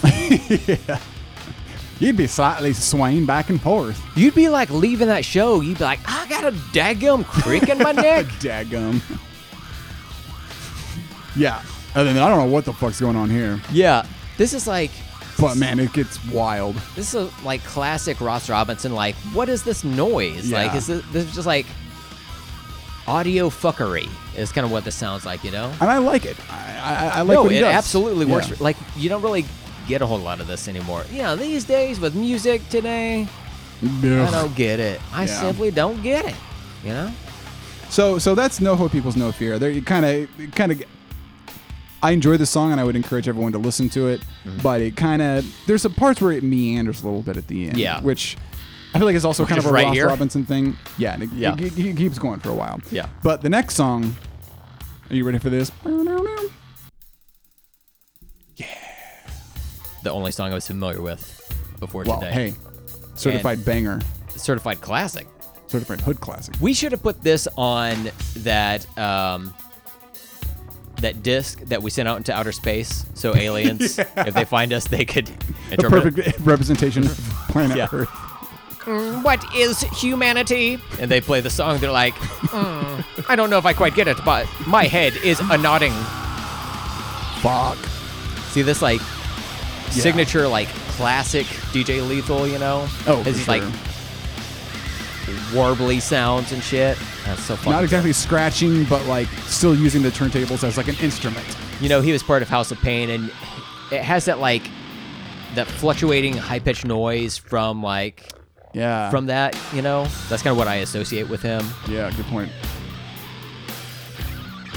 This song is just uh, incredible the whole way through. Incredible. Uh, this is the song that we had discussed previously. It features Fred Durst and DJ Lethal. Lethal? What is happening? Oh my god. Uh, Lethal from Limp Bizkit. Is this Fred? No, I think this is Max. I had sent you a, a live video of them performing this Yeah, song not okay. long ago, and I was surprised as how little Fred plays in this. Like he alternates back and forth with Max on the vocals here. Right. just saying bleed.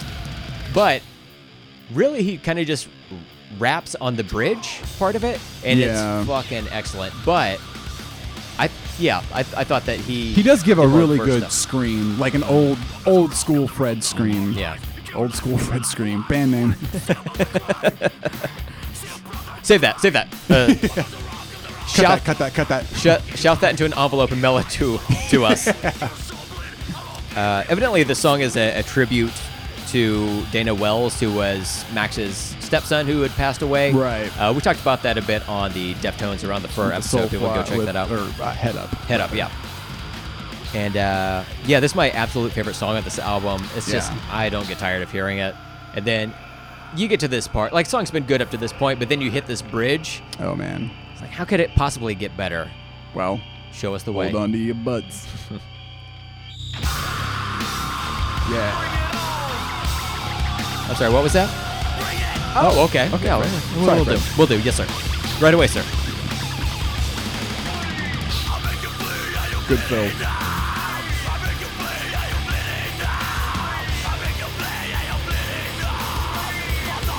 Here we go. Get him, Fred.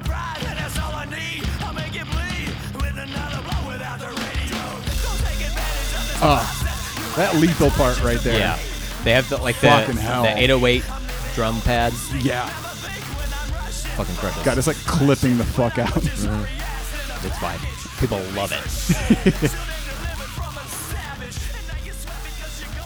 so, one part of that live video that I sent you blew my goddamn mind.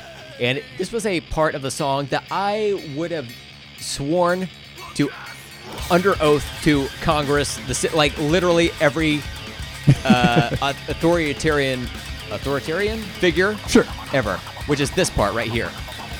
I thought this was scratching. This is Max. oh, This is- scatting. yeah.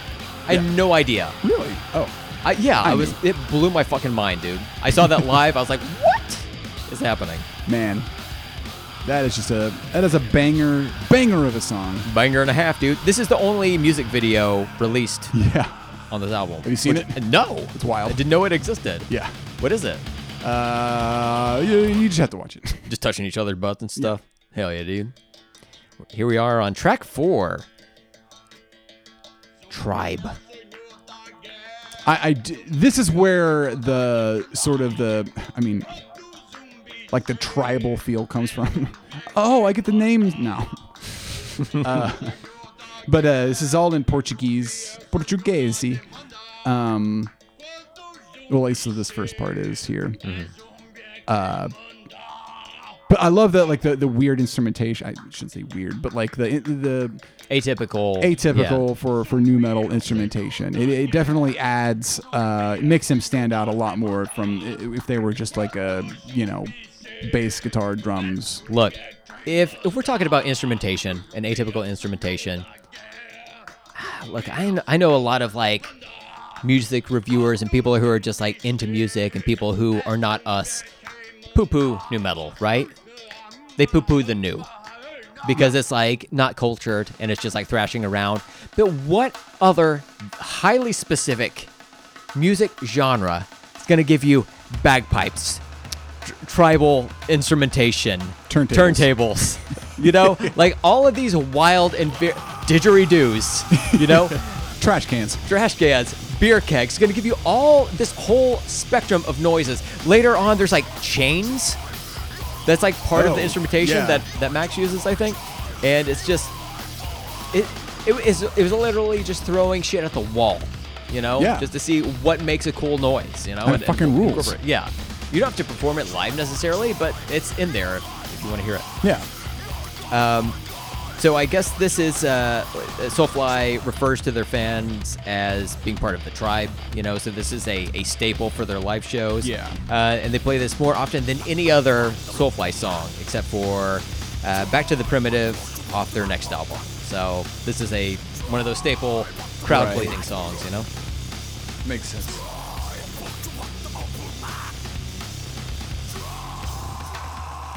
I like this part a lot. You hear plenty of that poppy snare, Puppy snap. puppy snare. This is one of the longer songs on the album too. It It's like is. six minutes two seconds long, and you know that long ass intro was one of the reasons for that. yeah. And I don't have a ton to say about this. Um, it's good. Yeah, Uh, and uh, it- it- towards the end, he goes through a uh, a lot of different tribal names. Um, he just Yeah. like, lists them off, which is pretty interesting to hear. because it's not something you would normally associate as lyrics, just listing off tribal names. But Yeah. it's pretty pretty fucking cool. Yeah. I think he said this is one of his favorite. Um, this is one of his favorite songs, Max Cavalera. Uh, Mm-hmm. Yeah, I- one, one of the favorite songs of theirs. I feel like this is one of those like call and response type songs, you know, in a live setting, you know, that the, Yeah. the fans are going to go s- simply batty for. Do Cuckoo bananas. you have anything else on Tribe or do you want to move forward? uh, yeah, we can go ahead and move Okay. forward. So we'll move to track five, Bumba, Bumble Gluck. featuring Los Hooligans. Excellent use of gang vocals on this. Um, I, you know, sometimes when we are listening to these albums, we kind of just like throw it on. We're busy doing other things or whatever. Yeah. I had this song in my car when I was driving around today, and I was delighted. Like I wasn't paying attention to the song it was playing, and you know, sometimes you're just like driving. to Think about other things while the music's playing, so you're not like super zoned in on where you're at in the album. Right. But when it got to the chorus of the song, I was like, "Ooh, it's Bumba!" Yeah. Like it was. That's fucking cool. It's just like it's a fun listen. you It know? is. I will say, overall, the album they could maybe cut a few songs out of it and make it just a little bit shorter, and I think it would have been a little bit better for it. But it's not a real, real complaint because there's no bad song on here. Yeah. there's a couple songs that are maybe like trim back or you know, something. Yeah, I feel like with some of these albums, it it gets a bit indulgent. You know. Sure. Um, Max seems pretty pretty prolific. I mean, what did you say? Six albums before this? Six Sepultura yeah. albums? Se- That's Sepultura. pretty he wild. was he was like either the lead writer or the co-writer on most of those albums. Yeah. too, So That's crazy. that's a lot. Um,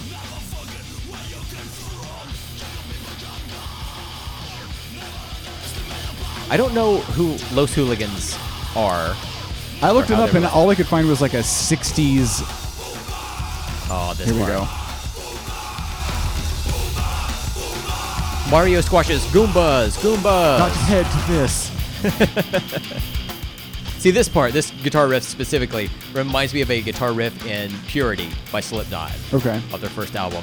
Um, it's just so wild to, to think about like all these the the what was floating around the new metal ether at that Yeah. time, you know. Uh, so that's Booba. Here we go. Booba, Booba. Great, great gang vocals. And the the fact that they let the guitars die down and let it just be Yeah. Uh, drums and vocals, Agreed. fantastic. Yeah. I feel like Max Cavalera is a kind of a, a atypical version of a singer-songwriter, in that like, you know, when you think about like a guy with a guitar, it's like an acoustic guitar. He's gonna like write every note of his song. He's gonna like just make sure it's filled with actual m- musical notes. Right. Whereas Max Cavalera is thinking about like as a whole. He's writing a music or writing music for a band. Yeah. And like here's what's He's gonna crafting a song. yeah, because he's had six other albums he's toured on since 1986 or whatever the fuck. Yeah. And he knows what's going to work in a live setting. It's like, oh, we're going to knock out the guitars here. It's just going to be Roy on the drums, gang vocals. The crowd's going to chant with us. It's Yeah. going to be awesome. We're going to have bras thrown at us. We're going to throw our bras at the audience. Booba. I don't even know what that is. I don't know what it relates to. Couldn't find any information on it, No. what that means, Who cares? but it fucking rules. Yeah. I love it. So we'll go ahead and let this play out. Uh, next up, though, we've got one of my favorites featuring. Well, we'll, we'll just we'll just we'll, we'll let it get there. We'll let it get there. This is the longest outro that's ever existed because it I know. seemed like it seemed like it was just about to wrap up, and I you were know. going to hit that timing button. I was hoping that it was gonna. Okay, here we go. First commandment: track featuring- six the Chino of the Marinos. from a little band called the Mighty Mighty Deftones. I actually think this could have been uh, a good opener right here. ooh, you're right. Yeah, it has the little like tribal element. You know, it's like Yeah. you're you're wandering into a village. with the uh, with the with the crickets in the background. Yeah. It's a good it's a good uh, atmospheric song. Sets the sets the tone. Hi, I'm Jiminy. Oh And then that that riff right there, killer. It's kind of a spooky song too. It wasn't until I listened back to this later today, because I knew Chino was on this track, but I wasn't Yeah. picking up his vocal until like the very end of it, where he gets like quiet or whatever. Yeah. But there's like, like a call and response between Max and him, like during the verses, like this.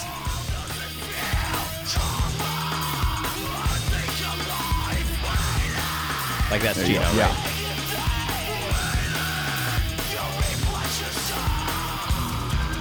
It's just cool to hear Chino uh, like scream like this, of I course, know. but like just to hear him be on a song like this because Deftones at this point in like our reality, not in like the new metal timeline, but like in 2022, Yeah. they're, they're very much like an ethereal type of band, right? Like the, the vocals are ethereal, the guitar work, the like DJ stuff. Well, all the of it newer is just, album like- is, is a lot heavier. I don't think you've listened to it.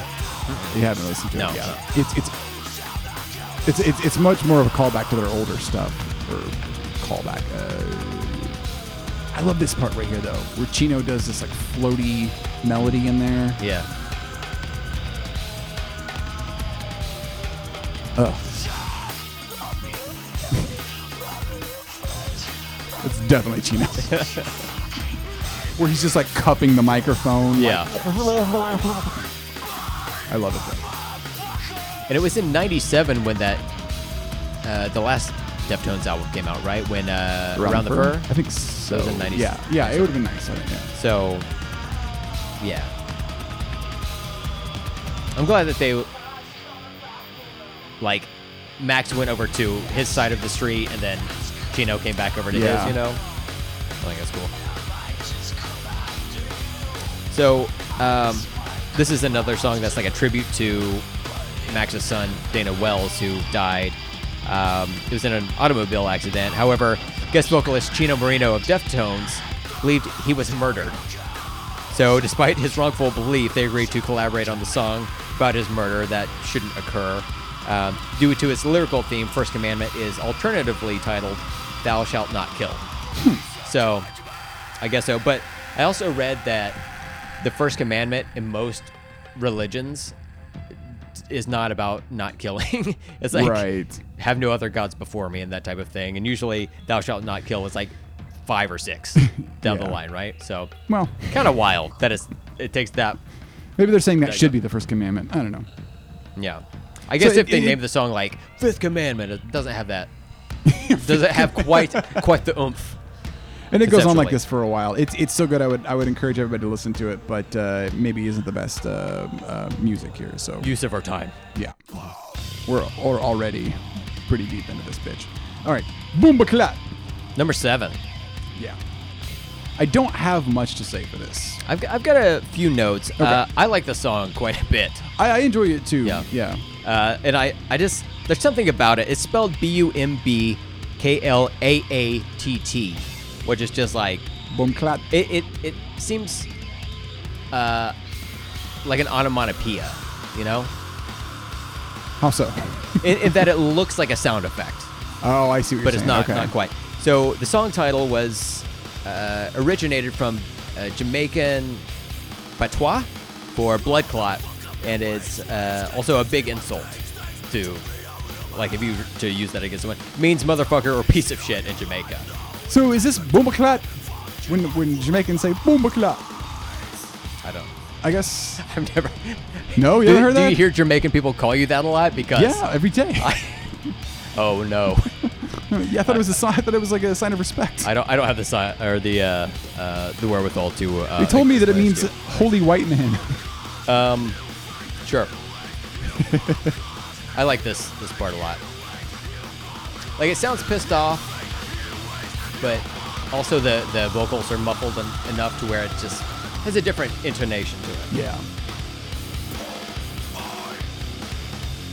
God, the uh, the percussion on this album is just top notch. That's Roy Mayorga, man. Hey man, hey, that's the Roy seal of approval. You can hear so many different like types of percussive things going on. Like it's not just a drum set. Like they're using all different kinds of God knows what. Like I'm pretty sure at some several points there's just like trash can lids being banged. Like it, but like in a good way. Like it just sounds like chaotic and like tribal. Like like a like a like a drum circle that everybody just showed up with like what the fuck ever and is just like banging on it. I love it. We uh, had some spare Capri Suns uh, lying around the studio, and uh, we took straw out and hit it against a little packet. It made good sound. You hear it. Um, yeah, the, uh, I, I would say that Bleed is my favorite track on this album, but I think Bumclot is a close second just Oh, wow. because it's. Okay. um, I don't know. There, there's just a feel to it um, that I like. It really sticks with me. I guess Bumclot is a word that the like when he was in Sepultura, they would use against rival bands in Brazil. Okay. Um, I couldn't even begin to pronounce those band names properly, so I'm not. But again, uh, hit up that Soulfly wiki for that uh, information. Yes. Yeah. Please do. Uh, any other notes for you on this one? Uh, I don't have anything else now. If you want, we can move on to track eight, Soulfly. So fly. So the cool thing about this one is it's an instrumental, so we can just talk right over the fucking song without any interruption. Yeah. Fuck you too. Even though we do that on all the songs, but still. yeah. Um, so I think we have to do that or else we'll yeah, we get nervous. DMCA. Um, this is a uh, world music track that features conga, tribal drums, sitar, and soft bass strumming. I dig it. Yeah, I like the song too. Uh, Yeah. I don't know that it's a song that I would seek out, but I do think that this has fairly good placement within the album. It's like right there Yeah. in the middle, like dead center, and it just has like a cool feel to it. Like even the Got hid- vibes. the the hidden track on this album is just like that woman singing in Portuguese. Yeah. I think that again, it's not a song I would seek out, but like when I got to the song, I did listen to it twice in a row because it's Mm-hmm. the hidden track and then also its own track. I think Um, I think late night in your car, driving around, Masturbating windows furiously. down, geeked up, jerking it. Uh, no, it's got a vibe to it though. I, I- I could totally see you know windows down, just just got that got that wind blowing through your hair. Um, really strikes a strikes a, a, a feeling in me. Yeah. Uh, did we say the name of the song? This is track Soulfly. eight, Soulfly, right? Yeah. So uh, that takes us to the the album title itself. So this was related to the lyrics that they sing in "Head Up" by Deftones. That you know Max was on that Yeah. track. Um, did you look into this album title at all? Beyond that, I feel like I've I feel like I know it, but uh, it's not not coming to me right now. So, according to the Soulfly Wiki, Okay. which has to be true, course. can't lie on the internet. Uh, while Max was writing the upcoming Soulfly record, he was kicking around different titles for the name. He he thought about maybe doing Soulfly, but also uh, calling it Fly High or Tribe or Prayer. Um, and it was Chino from the Deftones, and uh, he he met up with them to record their song, and they like kind of had the conversation, and they were like, "Yeah, you should just make it an eponymous title. Just name it after the band itself. And I think that works so well for this particular band and this album because it is an exploration of what that could mean, but also like if you just picked a random track out of this album, played it for me, and I didn't know what it was going in, I'd be like, oh, this reminds me of like Soulfly, without even actually knowing that it is that. That you makes know? sense. Yeah. Um, so, like to the the fans of Soulfly, this album is sometimes referred to as Soulfly One, uh, and yeah, I don't know why. I guess it's just to separate. Okay. Like if you say, "Hey, I listen to Soulfly," you know, that's like a, what like their entire catalog. Yeah. Kyle, you just discovered Soulfly, you piece of shit. This has got some heavy like uh, Afro-Cuban energy going on right here. Some uh, if people are familiar with um, uh, Fela Kuti, um, who I could not recommend more. Um, They're on the new metal timeline, so we'll get to that. I wish Fela Kuti. No, Fela Kuti. We'd have to go way back for that. Um, I don't think so. I really, I really don't. I hate to poo-poo your idea, but I really disagree. um, I would. I, if, if you're enjoying this right here, I would. I would seriously go go check out some Fela Kuti. Hmm. Um, uh, listen to like Woman or Zombie or something like that. Um, they're Oh, like by the 15 Cranberries. minute, yeah, Yeah. They're 15 minute long songs because they would just so uh, Fela Kuti was he was almost more like a band leader, where he would just assemble a ton of musicians, and they would. So so, back when he was around in the, in like the seventies, um, and he was recording in Africa, um, they didn't really have a way to like track stuff out, or they weren't interested in tracking stuff out. So they would literally just start recording and they would record directly onto wax and they would play until the wax ran out and it would just be one long song Wow. and uh, mostly they did um, eps uh, or wait yeah eps are the small ones Yes. yeah so they so they would uh, mostly do eps and so they were about 15 minutes long Yeah. and uh uh this is- really reminds me of Fela Kuti right here. Um, but they would just basically re- just keep playing until it, it, it- the wax ran out, Okay. and then they would release that as an album. And so your albums were just literally, yeah. Here we go. will you will you pause this real quick? I, I still want to talk about Soulfly here. Oh yeah, The the song from the album uh, by the band. sure. Um, wow, that's interesting. Um, and all this happened in 1997. I know. That's wow. crazy. That's Yeah. crazy. I can't believe they had wax back then.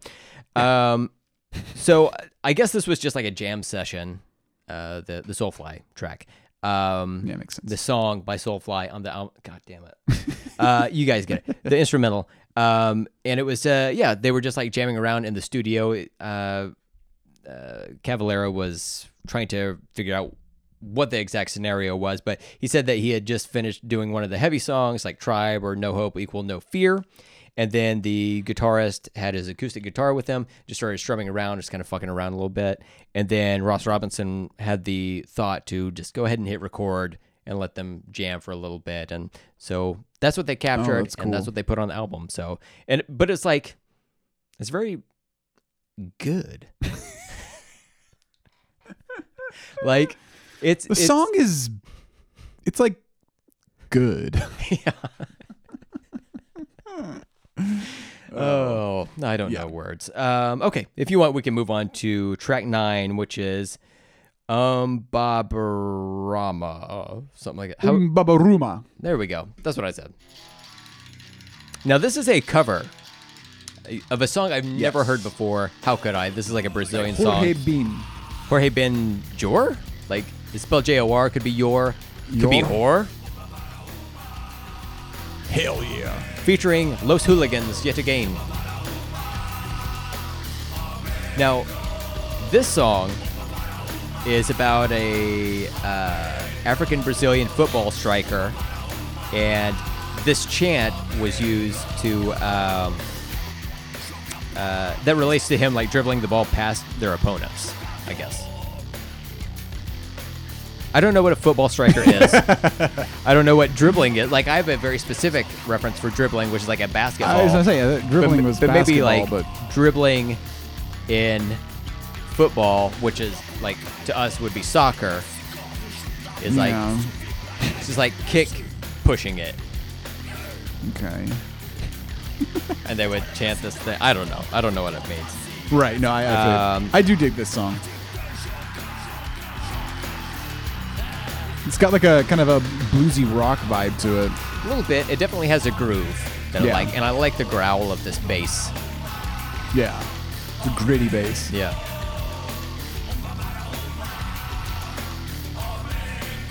I wonder if this song ever made it to like sporting events. Oh man, these drums.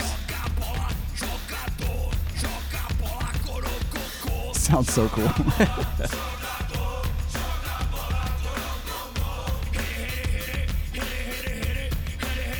This seems like something that they could play at sporting events, like just Oh, over the yeah. loudspeaker or whatever, you know? Work up the crowd. so fucking cool. I wish I could like do this. Yeah. I guess he's not really singing, so. But yeah, it's got a it's got a got a groove to it. Whereas the rest of the songs have a, a more thrashy feel. This is definitely more of like a groove. It's a cover, so I mean, Yeah. would you like to listen to the cover or the original? Yes, yeah, I meant to look it up, Yeah. but I did not. So I mean, it goes on like this. Sure, yeah, people get it. So I put this, on here. Okay. It's the original by Jorge Bing. Your, your, your. I don't know. I control my R's. That's it. He's like, hello, my name's George. All right, eh? Man, I was expecting this to have like. That's a little bit of a groove to it, I guess. But it's it's still it sounds kind of uh what does that remind me of? Oh, uh man, reminds me of some like 60s or 70s rock song. Inagata Devita, I think.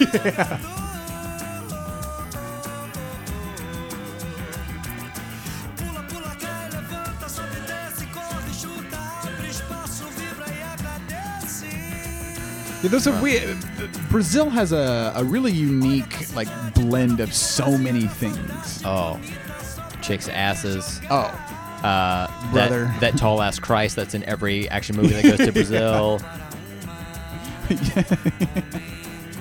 yeah. It's like uh, there's just so many different cultures that uh, are just so intermingled in Brazil. Um, like you see like Carnival or something, and uh, Jesus Christ, like Yeah, Jesus is there, right? yeah, he's there with his arms, Big arm arms Christ. wide open. I saw. I cannot Oh. remember the the, This the has some name of claps the to it. Oh yeah.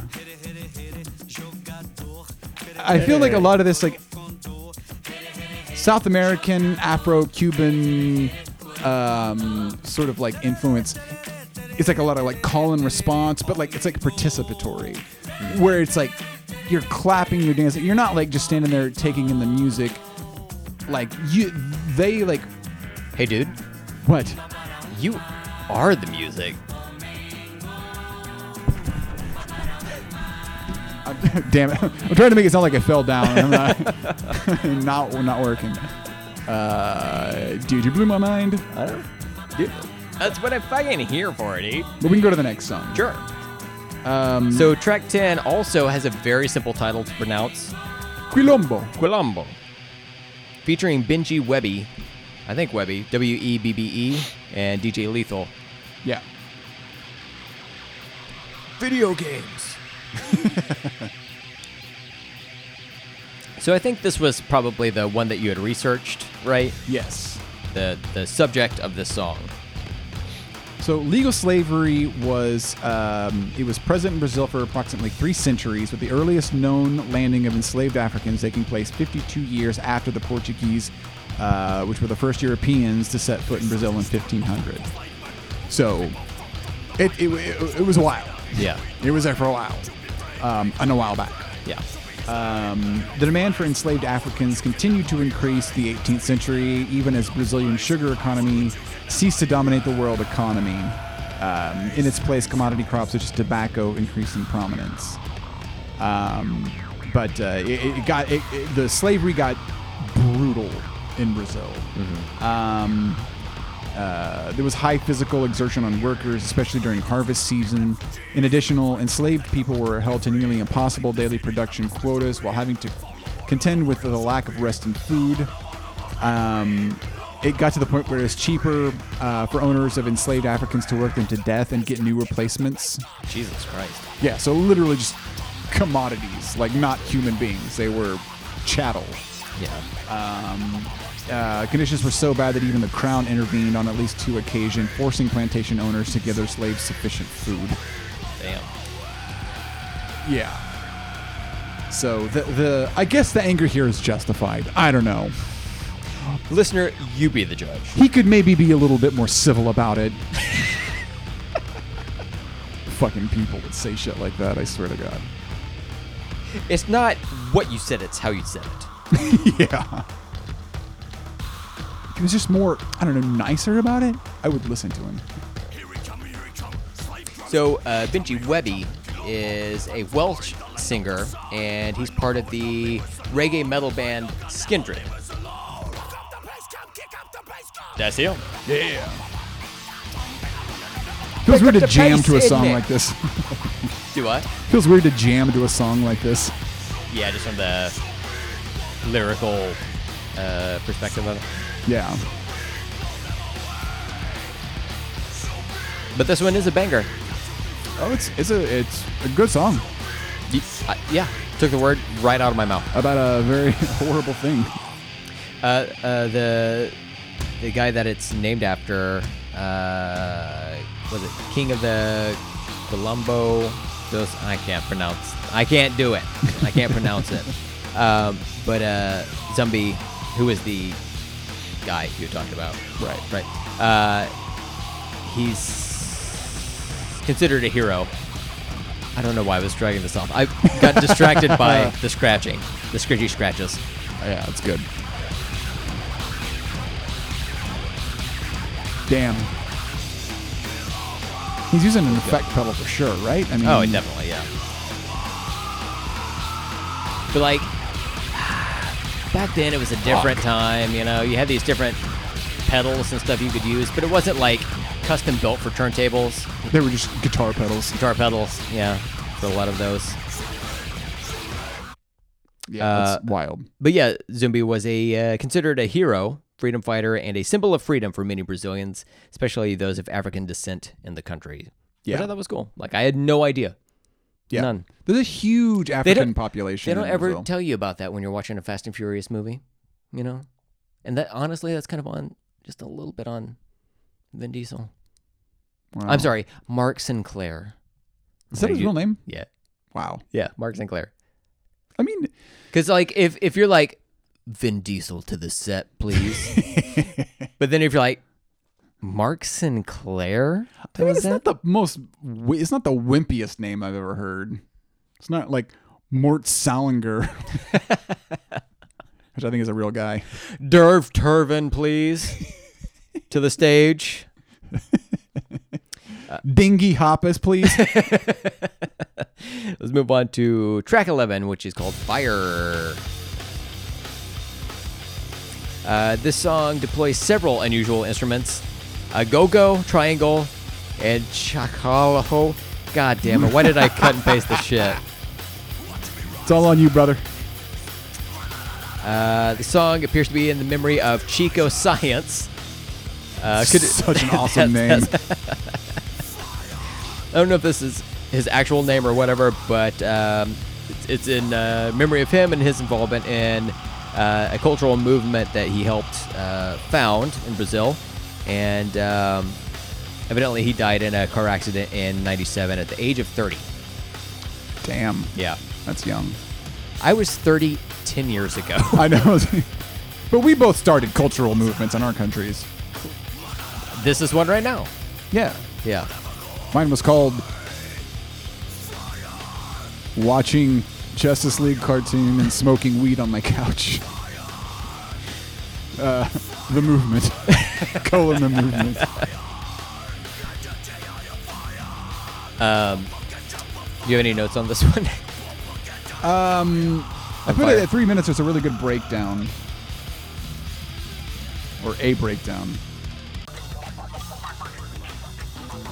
oh yeah, this is when they uh, interviewed a chicken on a CB radio. Really? That's what it sounded like. Oh, Oh, this one, yeah. And That your sweeping guitar. Mm. neck goes like this: one, two, three. Ouch! Four, five, six. Oh goodness! Seven, eight. Lay them straight. uh, but yeah, I just I like that. The guitar goes just wild right there. Yeah. You got those big sweeps going in. So that's fire.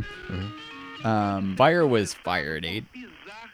come on, let me stand next to your fire. This is track 12. The song remains insane. I put uh, this song is wild. You might even call it insane. Insane in the membrane. Did you read about this song in your travels and travails? I don't think I did. No. So this song contains elements resembling both "Chaos" by uh, some band I can't pronounce. It's uh, Portuguese, and "Attitude" by Sepultura.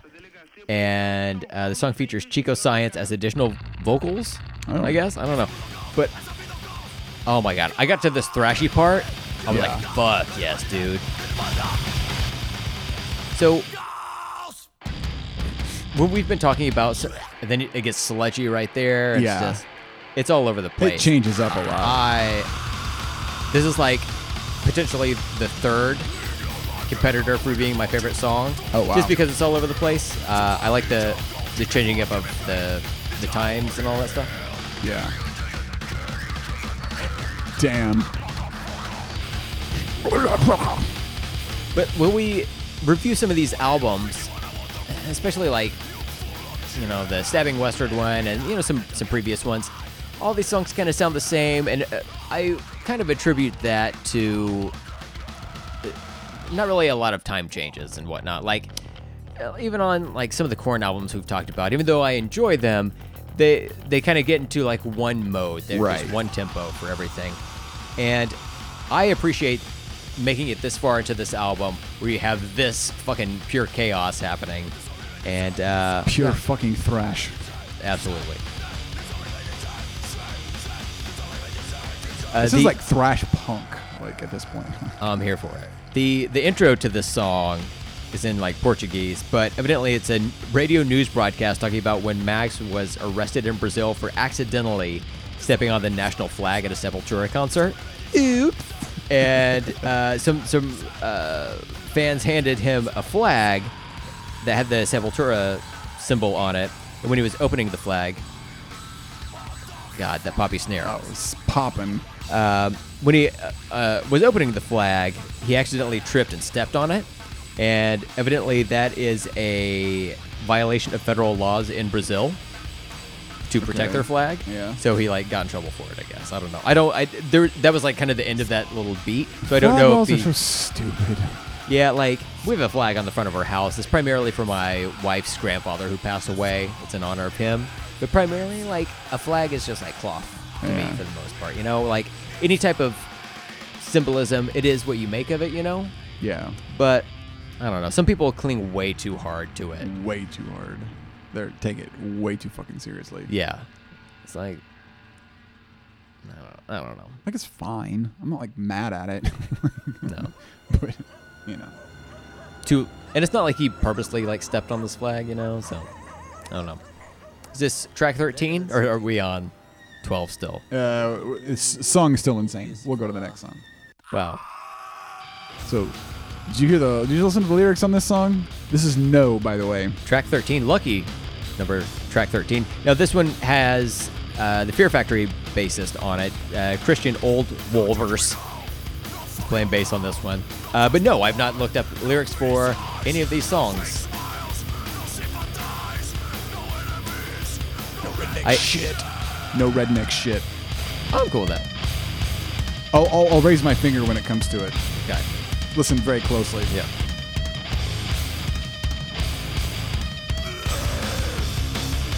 evidently every line of the song starts with no right no motherfucking hootie and the blowfish wow wow beef I know. hootie never recovered No bullshit. No slave ship. No motherfucking hootie in the blowfish. wow no bullshit that's like you know everyone's bullshit everyone what everyone thinks Yeah. about bullshit is gonna be unique to them no slave ship right Serious like. Yeah, we on board. Yeah. Not aboard the slave ship. I d that's has a bad connotation, but like I agree with what you're saying. Yeah. And then no hootie and the blowfish. No as motherfucking the, no Hootie and the motherfucking hootie and the blo- blowfish, which is weird because like in response, Darius Rucker. shit. Darius Rucker responded back to Max, it says here, and he said, That's hurtful, Max, because I only want to be with you. Out. yeah. Sludgy breakdown. That's so funny. Did you catch that lyric? Yeah. When you were listening to it, or did you uh, find it by reading? the No, I was, I lyrics? was listening to it and I was like, hold on. It caught your ear. Okay, that's funny. Man, sludgy. This is sludgy right here. Because he says no worship, but he talks about God a lot, but he's not not in a. I, I've heard him say he doesn't.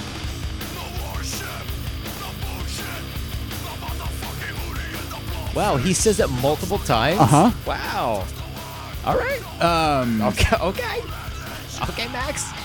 hey, man, you do you, brother. he, he he has said that he is a uh, that he's like a spiritual person, but not a religious person. Oh, one of One of those guys. yeah, because he Oh. Okay. thanks God on every album. I guess in the liner notes or whatever. Yeah. Um, and uh, but but then at like one point somebody asked him about uh, are you familiar with Mayhem the uh, I believe they're Swedish yeah, from the uh, insurance commercials. yeah Yeah. no You're gonna mess with mayhem like me. idiot I'm the newest TikTok dance. no um, uh, Mayhem the I I believe they're Swedish Norwegian Oh. Ooh. death metal band I like this part real Oh, quick. the jungle part? The drum and bass. Yeah. I guess it's I guess drum it- and bass not jungle I was gonna say, I guess it's jungle, not drum and bass. Oh, so well. it's coming over to your side. Jung and bass. um, what was I saying? Oh, Yeah. uh, are you familiar with uh, Mayhem. Mayhem? No, I don't think so. I don't believe so. Uh, uh, uh, was it eponym? Um, anyways, th- they're, they're the they're the I believe I think it's Norwegian, uh, like black metal band that Yeah. was like um, say like late '80s, early '90s. Mm-hmm. They were the ones that like burned down all the churches. oh, okay. Yeah, and then uh, one of the members killed one of the other ones. Claimed it was in like self defense, and like took a picture of it. And they used it for like their album cover. Like shot him in the head and like blew it apart. Christ. And then like another member like shot it like shot himself in the head. Sorry, well we'll pause this real quick. This is interesting. Yeah. shot himself in the head. And I may be getting uh, a couple of these uh, mixed up. It, they, they were a band like they were called Mayhem, and like it's an absolutely insane like f- uh, thing all all around them. Okay, yeah. Uh, but uh, like uh, one of them, I believe, killed himself, and then ah, fuck, I'm gonna get part of this wrong. But like uh, like w- w- another member like found him and like took bits of his like flesh and like cooked it and ate it and stuff. Like they were a fucked up band. Like fucked. One of the members was like so depressed. Um, he would like um, like bury himself in in like dirt. Mhm. Uh, and like he would carry around like a sack with a dead crow in it and just like huff it because he wanted to smell death. Do Do you think any of these guys knew how to masturbate? no. I feel like they needed to clean some pipes and I then think like they needed to touch readjust. some Be like, pussy. oh, okay, okay, yeah, Yeah, that is a joke. Like, oh, you need to go touch grass. These these motherfuckers needed to touch pussy. yeah. bad, Yeah. bad. Uh, yeah, they needed to, or just just talk to another human being Mm-hmm. that wasn't uh, a fucked up person like they were. But anyways, all that's to say, hey guy, uh, what are you doing with that little uh, sack of dead crow there? how about you put that down and just come play canasta with us? Oh, okay, yeah, that sounds like a good idea. Um, but when they were burning down the churches, um, I guess an interviewer asked Max like what he thought about it, and he was like, "Yeah, I'm all for it." He's like, "But I don't understand why they're just burning down churches. They need to be burning down like." mosques and temples and uh, you know burned down every like religious building and then i guess he like later walked that back but uh, so so it's kind of a kind of an enigma a little bit where he's like seems to talk about religion and praying and spirituality a lot but also like really really really fucking hates uh like organized religion which i Yeah. guess isn't that weird but like um he seems to take it a little bit further than a lot of people who see that you know i'm spiritual but not religious you know Yeah, I mean the the name of the band is Soulfly, right? Right, so like he, right. he definitely has a connection to the afterlife, and and choosing to see his his stepson as you know being in a better place and that type of thing, which I Yeah. I understand. I don't I'm like I'm an atheist. I don't believe in in that stuff, but Right. you know I understand people's perspectives are going to be different from mine, uh, even though I uh, violently disagree, violently disagree. But um, you know, uh,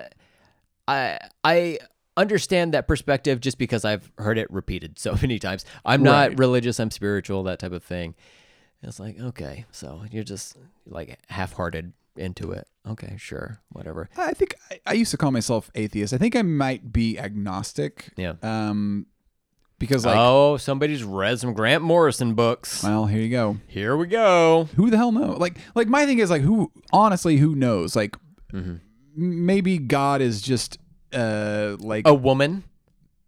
her. Thank you for maybe it's Alanis Morissette, um, but maybe it's just like a like a giant machine working in the background. Like maybe it's not like a thinking entity. Maybe it's just like the background mechanic- machinations of the universe. And uh, my my thing is to say like um, if if I say I'm atheist, I'm saying like no, definitively there is no God but also like um so I, I feel like that's maybe kind of being like presumptuous so it's like i'm not saying like i believe in a god i'm just saying like i don't fucking know like i have no earthly i, I Yeah. i'm pretty sure it's not any of the religions that we have i can pretty much say that for sure for sure um or, or to a relative degree of certainty but um but I'll also like i, I don't fucking know like, who knows counterpoint uh, because I I understand that perspective as well. Again, I vehemently disagree. uh, but no, I, I still consider myself an atheist, but I don't truly know. None of us really knows what's right beyond this, if there is anything. Um, but the reason I draw that line in the sand is because until I see evidence for it, sure you know, this is where I'm at. No, it's it's it's a fair. And like I, I would I would say I'm leaning on the atheist side of ag- agnosticism. Um but uh mostly I just don't give a shit anymore. Yeah, pretty much. That's, Like, that's I, where I'm at. I've exhausted myself thinking about it. Like I used to think about it so much in my like teens and 20s Mm-hmm. like is there a god? What is what, you know? And I then I, you know, in my 20s I definitely got like militant atheist uh but then in my 30s I was just like I don't give a fuck about Yeah, I any of know. this anymore. I don't Same. so like I, I don't even care enough to say I'm atheist. so, So- I guess like I agnostic would be the closest thing is just like I don't give a shit. I don't Yeah. know and I don't really care. who gives a fuck um i even though i don't like religion like personally i i think that it does some good for some people as Oh, long yeah, as you're not for like sure. you know judging other people So hurting you other keep people it in whatever. your own yeah just keep it in your own brain Yeah. you know um but i don't want to see like churches and and mosques and all that stuff burnt down no Yeah, I don't. Cl- shut it down Yeah. open up a dispensary in it Hell you yeah, know, you know, brother. like whatever Smoke it up, light it up, inhale, exhale. I still remember that from high Yeah. school. I've not actually ever heard the, the true song. Oh, yeah. But um, yeah, like, you know, you can repurpose those buildings. You don't need to destroy something to, Sure, and a lot of them are like uh, works of art, you know, yeah. so they can be turned to community centers or museums or something. I Yeah. don't know. The Sistine Chapel has to be knocked down. of but course, also mostly it's like in Norway, so I don't give a shit any- Yeah. either way. So, Uh, all right. all right, here we go. Track 14. Uh, Prejudice. I put Fear Factory. it's just all over this album. Really? Okay. Yeah. I didn't get that from this song, but I do No, they, Have- they- have I think it there's uh, some members on this. on this one on Prejudice. I believe so. Let me let me double check that. While you're doing that, I'll, I'll shit on myself again. Uh, when we were in, I think, eh, seventh grade, we were learning words in like English class or whatever. Yeah. And one of the words was prejudice. Like it was, I, I saw that written. It was in our like spelling homework Right. or whatever. And I was like, oh, I know this word, prejudice. So anytime I see that, that's how I read it. Yeah, because this is a max right here. This is Benji Webby from Skindred. Oh. Okay. but I do not like the song.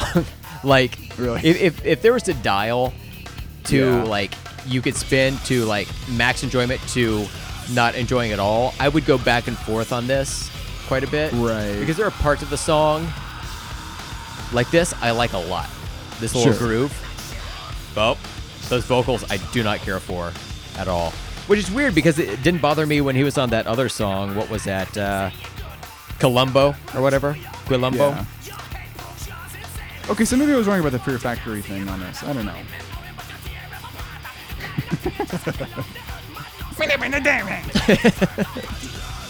But this is the Okay, longest so- track on the We'll go to album, the next one. 652. Carmageddon. Carmageddon. I read this title and it reminded me of like some like video monster game? truck rally. Oh. Sunday, Sunday, Sunday. but this is an instrumental as well. Yeah. closing track. I think on of the, these- the these video standard albums. game Carmageddon that was in the 90s. That was a video game? Yeah, Carmageddon. I don't remember this. Mm-hmm. What was it? You could just like run over people and they splattered. it was like just a 90s game that was like, hey, blood, guys. Yeah. yeah. Was this like uh, akin to a um, Grand Theft Auto, like the old school version? of Um, it was, uh, it was, I believe it was 3D, uh, which the original Oh. Grand Theft Auto was like a top down, like isometric kind, not isometric, but like a top down, not 3D. Um, it? Top down, hose up. That's where I like to put. Uh, but yeah, so so this this uh, this goes on for a while. yeah. Um, well, Well- and then there technically is the hidden track after this. Of course. Uh, of course. We won't forget. Um, while we're kind of meandering here, let's talk about the Yeah. album cover itself. Oh, yeah. Which is just Max, you know, standing over a green background. Um, I guess it I was a, dig it. a photograph of uh, Max standing in front of the one of the shores of Portugal. And uh, has his arms outstretched like uh, that Jesus feller we've been talking about, and uh, setting sun in the background. Uh, it's uh, used as a prayer. Uh, I guess his like arms being wide open like that. With Uh, arms wide open. used to imitate Christ. Have you seen the alternate cover? Yeah, it's kind of like the same thing, but like I read somewhere that that's supposed to be his son. It looks like a '90s like um like shitty like tech comic or something like. Yeah, because it has the uh, the Soulfly um, logo over his like face, so it looks like a tribal like tribal war paint. You know? Oh, is that what that is? Okay. Yeah, and it looks like Max Cavalera to me, but on the Soulfly wiki it said that it's his stepson Dana. Okay. But I don't, I don't know. I don't know if- what is true with that. Honestly, I'm not that invested with it. It looks like somebody spent about 10 minutes um, in like paint and uh, Yeah, not even in, Photoshop. in 1994 and yeah. yeah. to make it. It's like I got this program called uh, Paint.net. I say. Yeah, the original cover I really, I actually really, really enjoy. I think it's a really cool looking cover because it's like got that blue green tint. Mm-hmm. Um, I don't know. It's just uh, it's very simple, but I, I I think it's really neat looking. I don't like it. Ooh, you don't? No. Okay. Oh. It just seems very basic to me. Seems like very uh, straightforward. It's fine. Like it's not offensive Right. in any way, shape, or form. But like it's just, it doesn't doesn't speak to me about Okay, any well, fuck, of Hmm. the- fuck you then. Uh, I like uh, the stabbing westward cover way more than this one. okay, And I, Donovan Tart, am going on record. Dante. Yeah, that's right. Um, so this song kind of meanders a little bit. Eventually, Yeah. it will die down. Is this the version of the album that we're listening to right now? Is this the 15 or 16 track? Uh, this is just a 15. 15. Okay, so we'll eventually get to that hidden track, which is Well, I'll just skip to it. Soltao das Matas, and it's kind of just this lady singing some song, and it is so pleasant to me. I like it. I like it quite a bit, and it's got this little crowd of people singing. It's just, it's like oddly cozy and comforting. And I'm not part of this culture, but it Yeah. seems like if you took a trip to Brazil, you got off the bus, and these people were like singing around you like this, Yeah. it, it seems so inviting and welcoming. it's i think that's i feel like that's the the, the approach to music that is is big in like South America or maybe more specifically Brazil where it's like like I was talking about earlier where it's like inclusive where you're like Mm. you're encouraged to like clap and be part of the music even Yeah. if you're like watching it um which I, I, I think is, is a really neat approach to music as opposed to like uh, a more like Western approach, wh- which is like focused on like one person or a group of people and everybody like is there watching them present the music. Yeah. Um, as opposed to it being like a group. And, and that's kind of really what I think um, maybe what music should be. Maybe we should take like more of a note from that which is like uh, more participatory, like for Mm-hmm. Yeah. the for the audience, because it's always fun when you're at a concert and like, you know, they they encourage like you know, uh, uh, what are the not callback, um, uh, repeat, uh, call and re- call, Call and response? call and response. Yeah. That's what I was like, Jesus Christ. Um, I know it's this getting guy, his name is Call and Response. It's, the, it can get confusing. gross. Yeah. Um, what? uh oh, I'm sundowning. That derailed you? uh oh. But yeah, I, I totally understand what you're saying. It's a uh, a feeling that you don't get in a lot of modern music, and especially a lot of heavier stuff. You don't hear a lot of like gang vocals and that type of thing, which I Yeah. think is why I like it so much. It's it's uh, interactive in Yeah, that way. You absolutely. Know? Even if you're just listening to it in your earbuds um, with your best buds, uh, it's it's Smoking buds. smoking bud, watching earbuds. Uh, then you know it's it's like it's still interactive. It's it's it's it fires some synapses in your brain that's like, oh, this is I'm participating in this in some way. I'm invested in this audio experience. And music should be like a joyful thing, kind of like not not not not joyful, but like uh, it should be- it should, you know, bring it, out. Like yeah. Mm-hmm. it should, you know, bring out emotion uh, in some way. And I Yeah. think that's that's where uh, like the more like participatory uh, approach really Mm-hmm. really shines through. And you know, music being audible, it's it's something that's like a living art Yeah, that's like you experience moment to moment, right? So it's Yeah. it should be something that you interact with in that way. Um, so let's talk about uh, our Sex, ratings. baby. Let's What? talk about you and me. Let's talk about all the good things that we thinking about this album. Let's rate it on strings. Little bit, little bit. So seven strings. Where do we want to rate this? Do you want Zero go to first? seven. Zero to seven. Uh, yeah, I'll go first on this one. Yeah. you always How go about it, bub? first. oh my god. Uh, let's see. I I haven't really thought about what I wanted to rate this yet. Um, sometimes I have an idea in advance, and it alters from time to time. Uh, on this one, I feel like I could give this. What do we got? Like sixteen tracks. You know, counting the hidden track altogether. I'd say this is maybe I feel like this is a four for me. Uh, Okay. There's uh, a lot of stuff that I like. Uh, some of it is a, a little bit samey to me, but I feel like there's room to grow with Yeah. it. You know, there's uh, a lot of things I discovered, like um, different riffs that I hear that remind me of albums that come later. Uh, Slipknot being one of those those bands in particular. Uh, I love how percussive this band is, or this album is, uh, and I like the quieter moments. This, I would say, out of all the instrumentals we've heard thus far, this is some of my favorites, and it's not even Yeah. heavy instrumentals. It's just, it's not bluesy. It's just like kind of folksy a little bit, and Pleasant. yeah, pleasant, and s- but somehow keeps the tone of the rest of the album Right. Yeah. which doesn't seem like it should make sense, but it it does. And it's not even like when it gets to those brighter moments on the instrumentals or that uh, that last hidden track, even with that that lady singing, it's not sinister in any way. Right, like it would be like if it were a corn album, it would be like some like creepy slow down like Yeah. uh, Nursery rhyme. yeah yeah some like weird record that would be slowed down or whatever. Yeah. Um, no, yeah, I- I feel like this is a solid four. Like there's certain promise for subsequent uh, Soulfly albums. Um, so yeah, this was a, a, a cool experience for me to get to check this out. It is strangely positive for how dark it may sound on the surface. Yeah. Mhm. Yeah, because it's inclusive. It's about like you know he's got the song Tribe. Like you're part of the tribe. We are part of the tribe. Yeah. Um, It's a good message behind the, the Yeah. album. mhm. No, no, no problematic lyrics other than calling out Hootie, my man. protect Darius Rucker at all Oh, costs. God, yeah.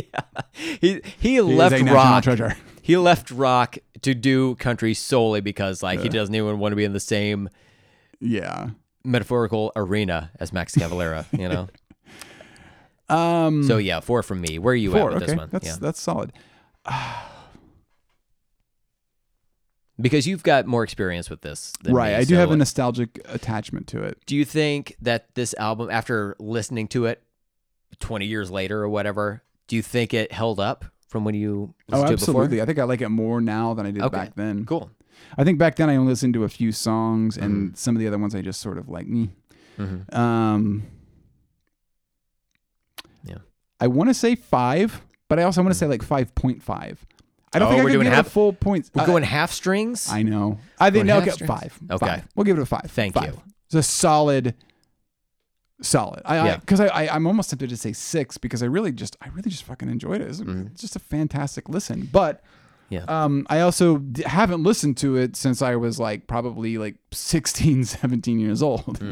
So whenever I lost it at some point, because I only had it for like a few years, I think. Yeah.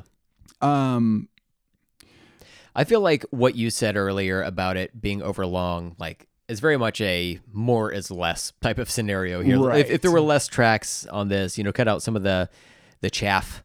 Uh, I feel like it would be a stronger effort. You Yeah. know, It- it- so yeah, it, it gets a, a little bit far into the full album listening to where I'm like, I'm kind of ready for this to be done. Right. Even though, like, some of the, what was that? Uh, track 13, The Song Remains Insane. That was, or yeah, track 12. Uh, I was delighted to hear that that late in the album, but even still, like, eh, there's there's some tracks you'd probably cut out Right. of here. Yeah. yeah. I feel like if I could do an edit on this, it would possibly hit a six. It would be like 12 consecutive versions of Bleed in a row, and then the one with Chino, and then back to Bleed to finish it out. Uh, back and forth and back and forth, and we just kind of fade out. Yeah, yeah. Um, no, I think I think if I could do like an edit on this, it might it might bump up to a six. Okay. Um, but no, right now I'm, I I I feel I feel happy giving it a five. I think that's solid. A four and a five from us. Pff, Yeah. What else do you need? What we say, nudist, you say colony. No risk colony. Hey, hey, hey, yes, hey, hey. is, that, is that bad? uh, I don't think so. That's not any worse than the shit I've said. Um, so where is new metal at this point? We kind of addressed it a little bit earlier in the episode, but not too far off. Uh, we're maybe a couple of weeks past the the pitch shifter and the stabbing westward. Which did nothing. album, which didn't do a whole lot. Um, eh, real quick, going back to Stabbing Westward, I forgot to mention this on that episode, but that was their sole new metal effort, right? So Right. they really kind of just stayed in the realm of rock or industrial rock going forward. So Yeah. you don't have to stress about how, revisiting that Thank band, you know. But Jesus. also, I want to kind of amend what I was saying last time. I'm not changing my rating. I just wanted to put out there. I think the reason I rated it so low because mine was a three, yours was a two, I believe. Yeah. Um, I think it was as a new metal album, it's a three for me, dog. But uh, I think for an industrial album, it could rank higher. I don't know. I'm not super into industrial. I think like Okay. there are a few songs I like from a few bands. Gravity Kills is uh, a band that I love almost all their their songs. But uh, Nine Inch Nails, I, I like certain tracks. KMFDM, I only know a couple of songs But about the rest. um, but yeah, so that's I just wanted to give a quick update on that. Okay, no one cares. No one cares, literally no one. I'm Mm-hmm. kidding, kidding. Um, yeah, metal, where we uh, at? I'm, I'm gonna I'm gonna amend my uh, stabbing westward score down to a one. the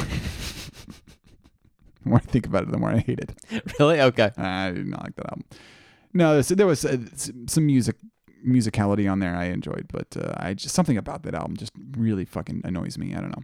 Um, are are you officially changing your rating? no, no. Okay, cool. Dan, so still a keeping it two. at two. Okay, cool. Um, so I think with Soulfly, um, as far as like the general public is concerned at the at this point, I don't know that it is is doing much. But I think for people who are into music, people who are into metal, um, I think this is really like a like an artsy kind of approach. Yeah. Um, and I think you you may be winning over some like more like pure metalheads with this. People who are into like sep- uh, Sepultura. Um, I don't know how you couldn't. I don't know how you could love Sepultura and not like Soulfly. Yeah. And then I Especially feel like those some- first six albums, right? Sure, and I feel like they were they were very well respected um, by the metal community. Um, and also, I think it's interesting to s- to to kind of get into uh, more of like an international um, i- influence, having having like a like a not just you know white guys from SoCal, uh, but having you know. Uh, people who are from another country and from another culture entirely Yeah. uh, coming into it and kind of uh, taking what's already been done and like what they've done themselves with you know with their own music and then injecting kind of this new groove that new metal is is uh, carving out and incorporating it into their style so um i i see nothing but i, I think it's just new metal is just growing it's it's you know maybe not growing as much as like a uh, some of the more prominent albums, but I think it's becoming more legitimate, le- legitim, oh my god, he's me. legitimized. Yeah. Um, uh, it's being seen as mo- uh, uh, as a more legitimate um, uh, new style of music. Yeah. Um, Real quick on the the international music of it all, I, I totally agree with what you're saying, and I would say that for Soulfly, it has a very obvious uh, n- uh, influence from a different part of the world. Whereas, like, Yeah. even though Pitch Shifter was the first new metal band, quote unquote, to make it to new metal proper, you don't listen to a pitch shifter album and immediately think, "Oh, it's jolly old England, isn't it?" Right. It, it- like it's it just sounds like big beat stuff. yeah, yeah. Don't do that, Ben. Okay. Uh, yeah, for sure. But it, uh, and also you can make an argument that that pitch shifter album isn't. Most people aren't going to consider that new metal. You know what? Uh, I don't know if you've checked the ratings, and we don't have to get into it right now, but uh, that's that's been one of our better episodes, the pitch shifter one. Really? Yeah. I'll show I'll show you after we, we get off Okay, the air. interesting. Here. That's but, cool. Uh, yeah, it really is cool. Like it's right up there with uh, Deftones. So yeah, we're we're kind of like in a general same spot as we were Yeah. with the, the previous two albums, but you know it, it is having more obvious influence from outside territories. Um, yeah. Any other thoughts on that before we? Um, no, I just I, I really enjoyed this, and I wish uh, I'm, i definitely going to going to be incorporating this into sort of like my norm more uh, like normal musical rotation. Yeah. Um, Same. Where I haven't I haven't really been prior to this. Um, but this is going to be become this is going to become at least at least quite a few songs on here are going to make it onto some of my more heavier playlists. Yeah. For I sure. really really fucking enjoyed this. and it's gonna be a delight when those songs kick in and you have those um those gang vocal parts. Oh man, you know, yeah, it's, it's gonna, it's gonna be fun. for sure. Fun for the whole family. We're gonna have a good time. Uh, so, listener, if you would like to email us, you can do so at nudispod at gmail.com. Not like at at the beginning of it. You know, like you know how email addresses work. nudispod at gmail.com. Follow us on Twitter and Instagram at nudispod. The at symbol does play uh, the first part there. Yeah. Um, all the links for that bullshit is in the show notes, as well as the link to the Nudist Colony Spotify playlist, where you can find all of the albums we've talked about today, in the past, and upcoming, where on the next episode of Nudist Colony, Ross, we're doing another self titled album. okay, I don't know how this is going to go. You and I, to my knowledge, do not have experience with this particular album. Maybe the band, I don't even know if you remember this band, but there's a band called Cold. Does that ring any bells for you? uh, slightly. slightly. Um, they had a few radio hits, uh, eh, kind of eh, circa 2001, 2002, something like that. uh huh. This is not that album. this, this is the album before Okay. they had some radio hits. So uh, Interesting. So this is going to be new. This is all new. i- New- new NU, metal. NEW, E all of it. Okay. All versions. Interesting.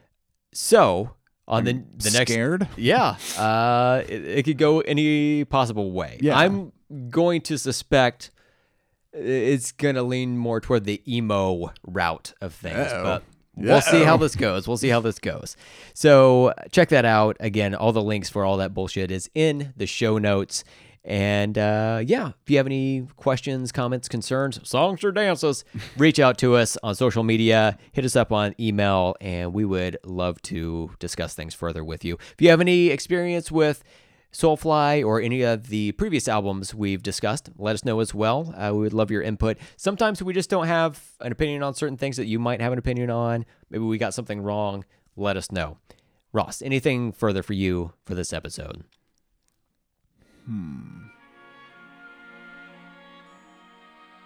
Interesting. Over on the horizon, I, I see an enemy approach.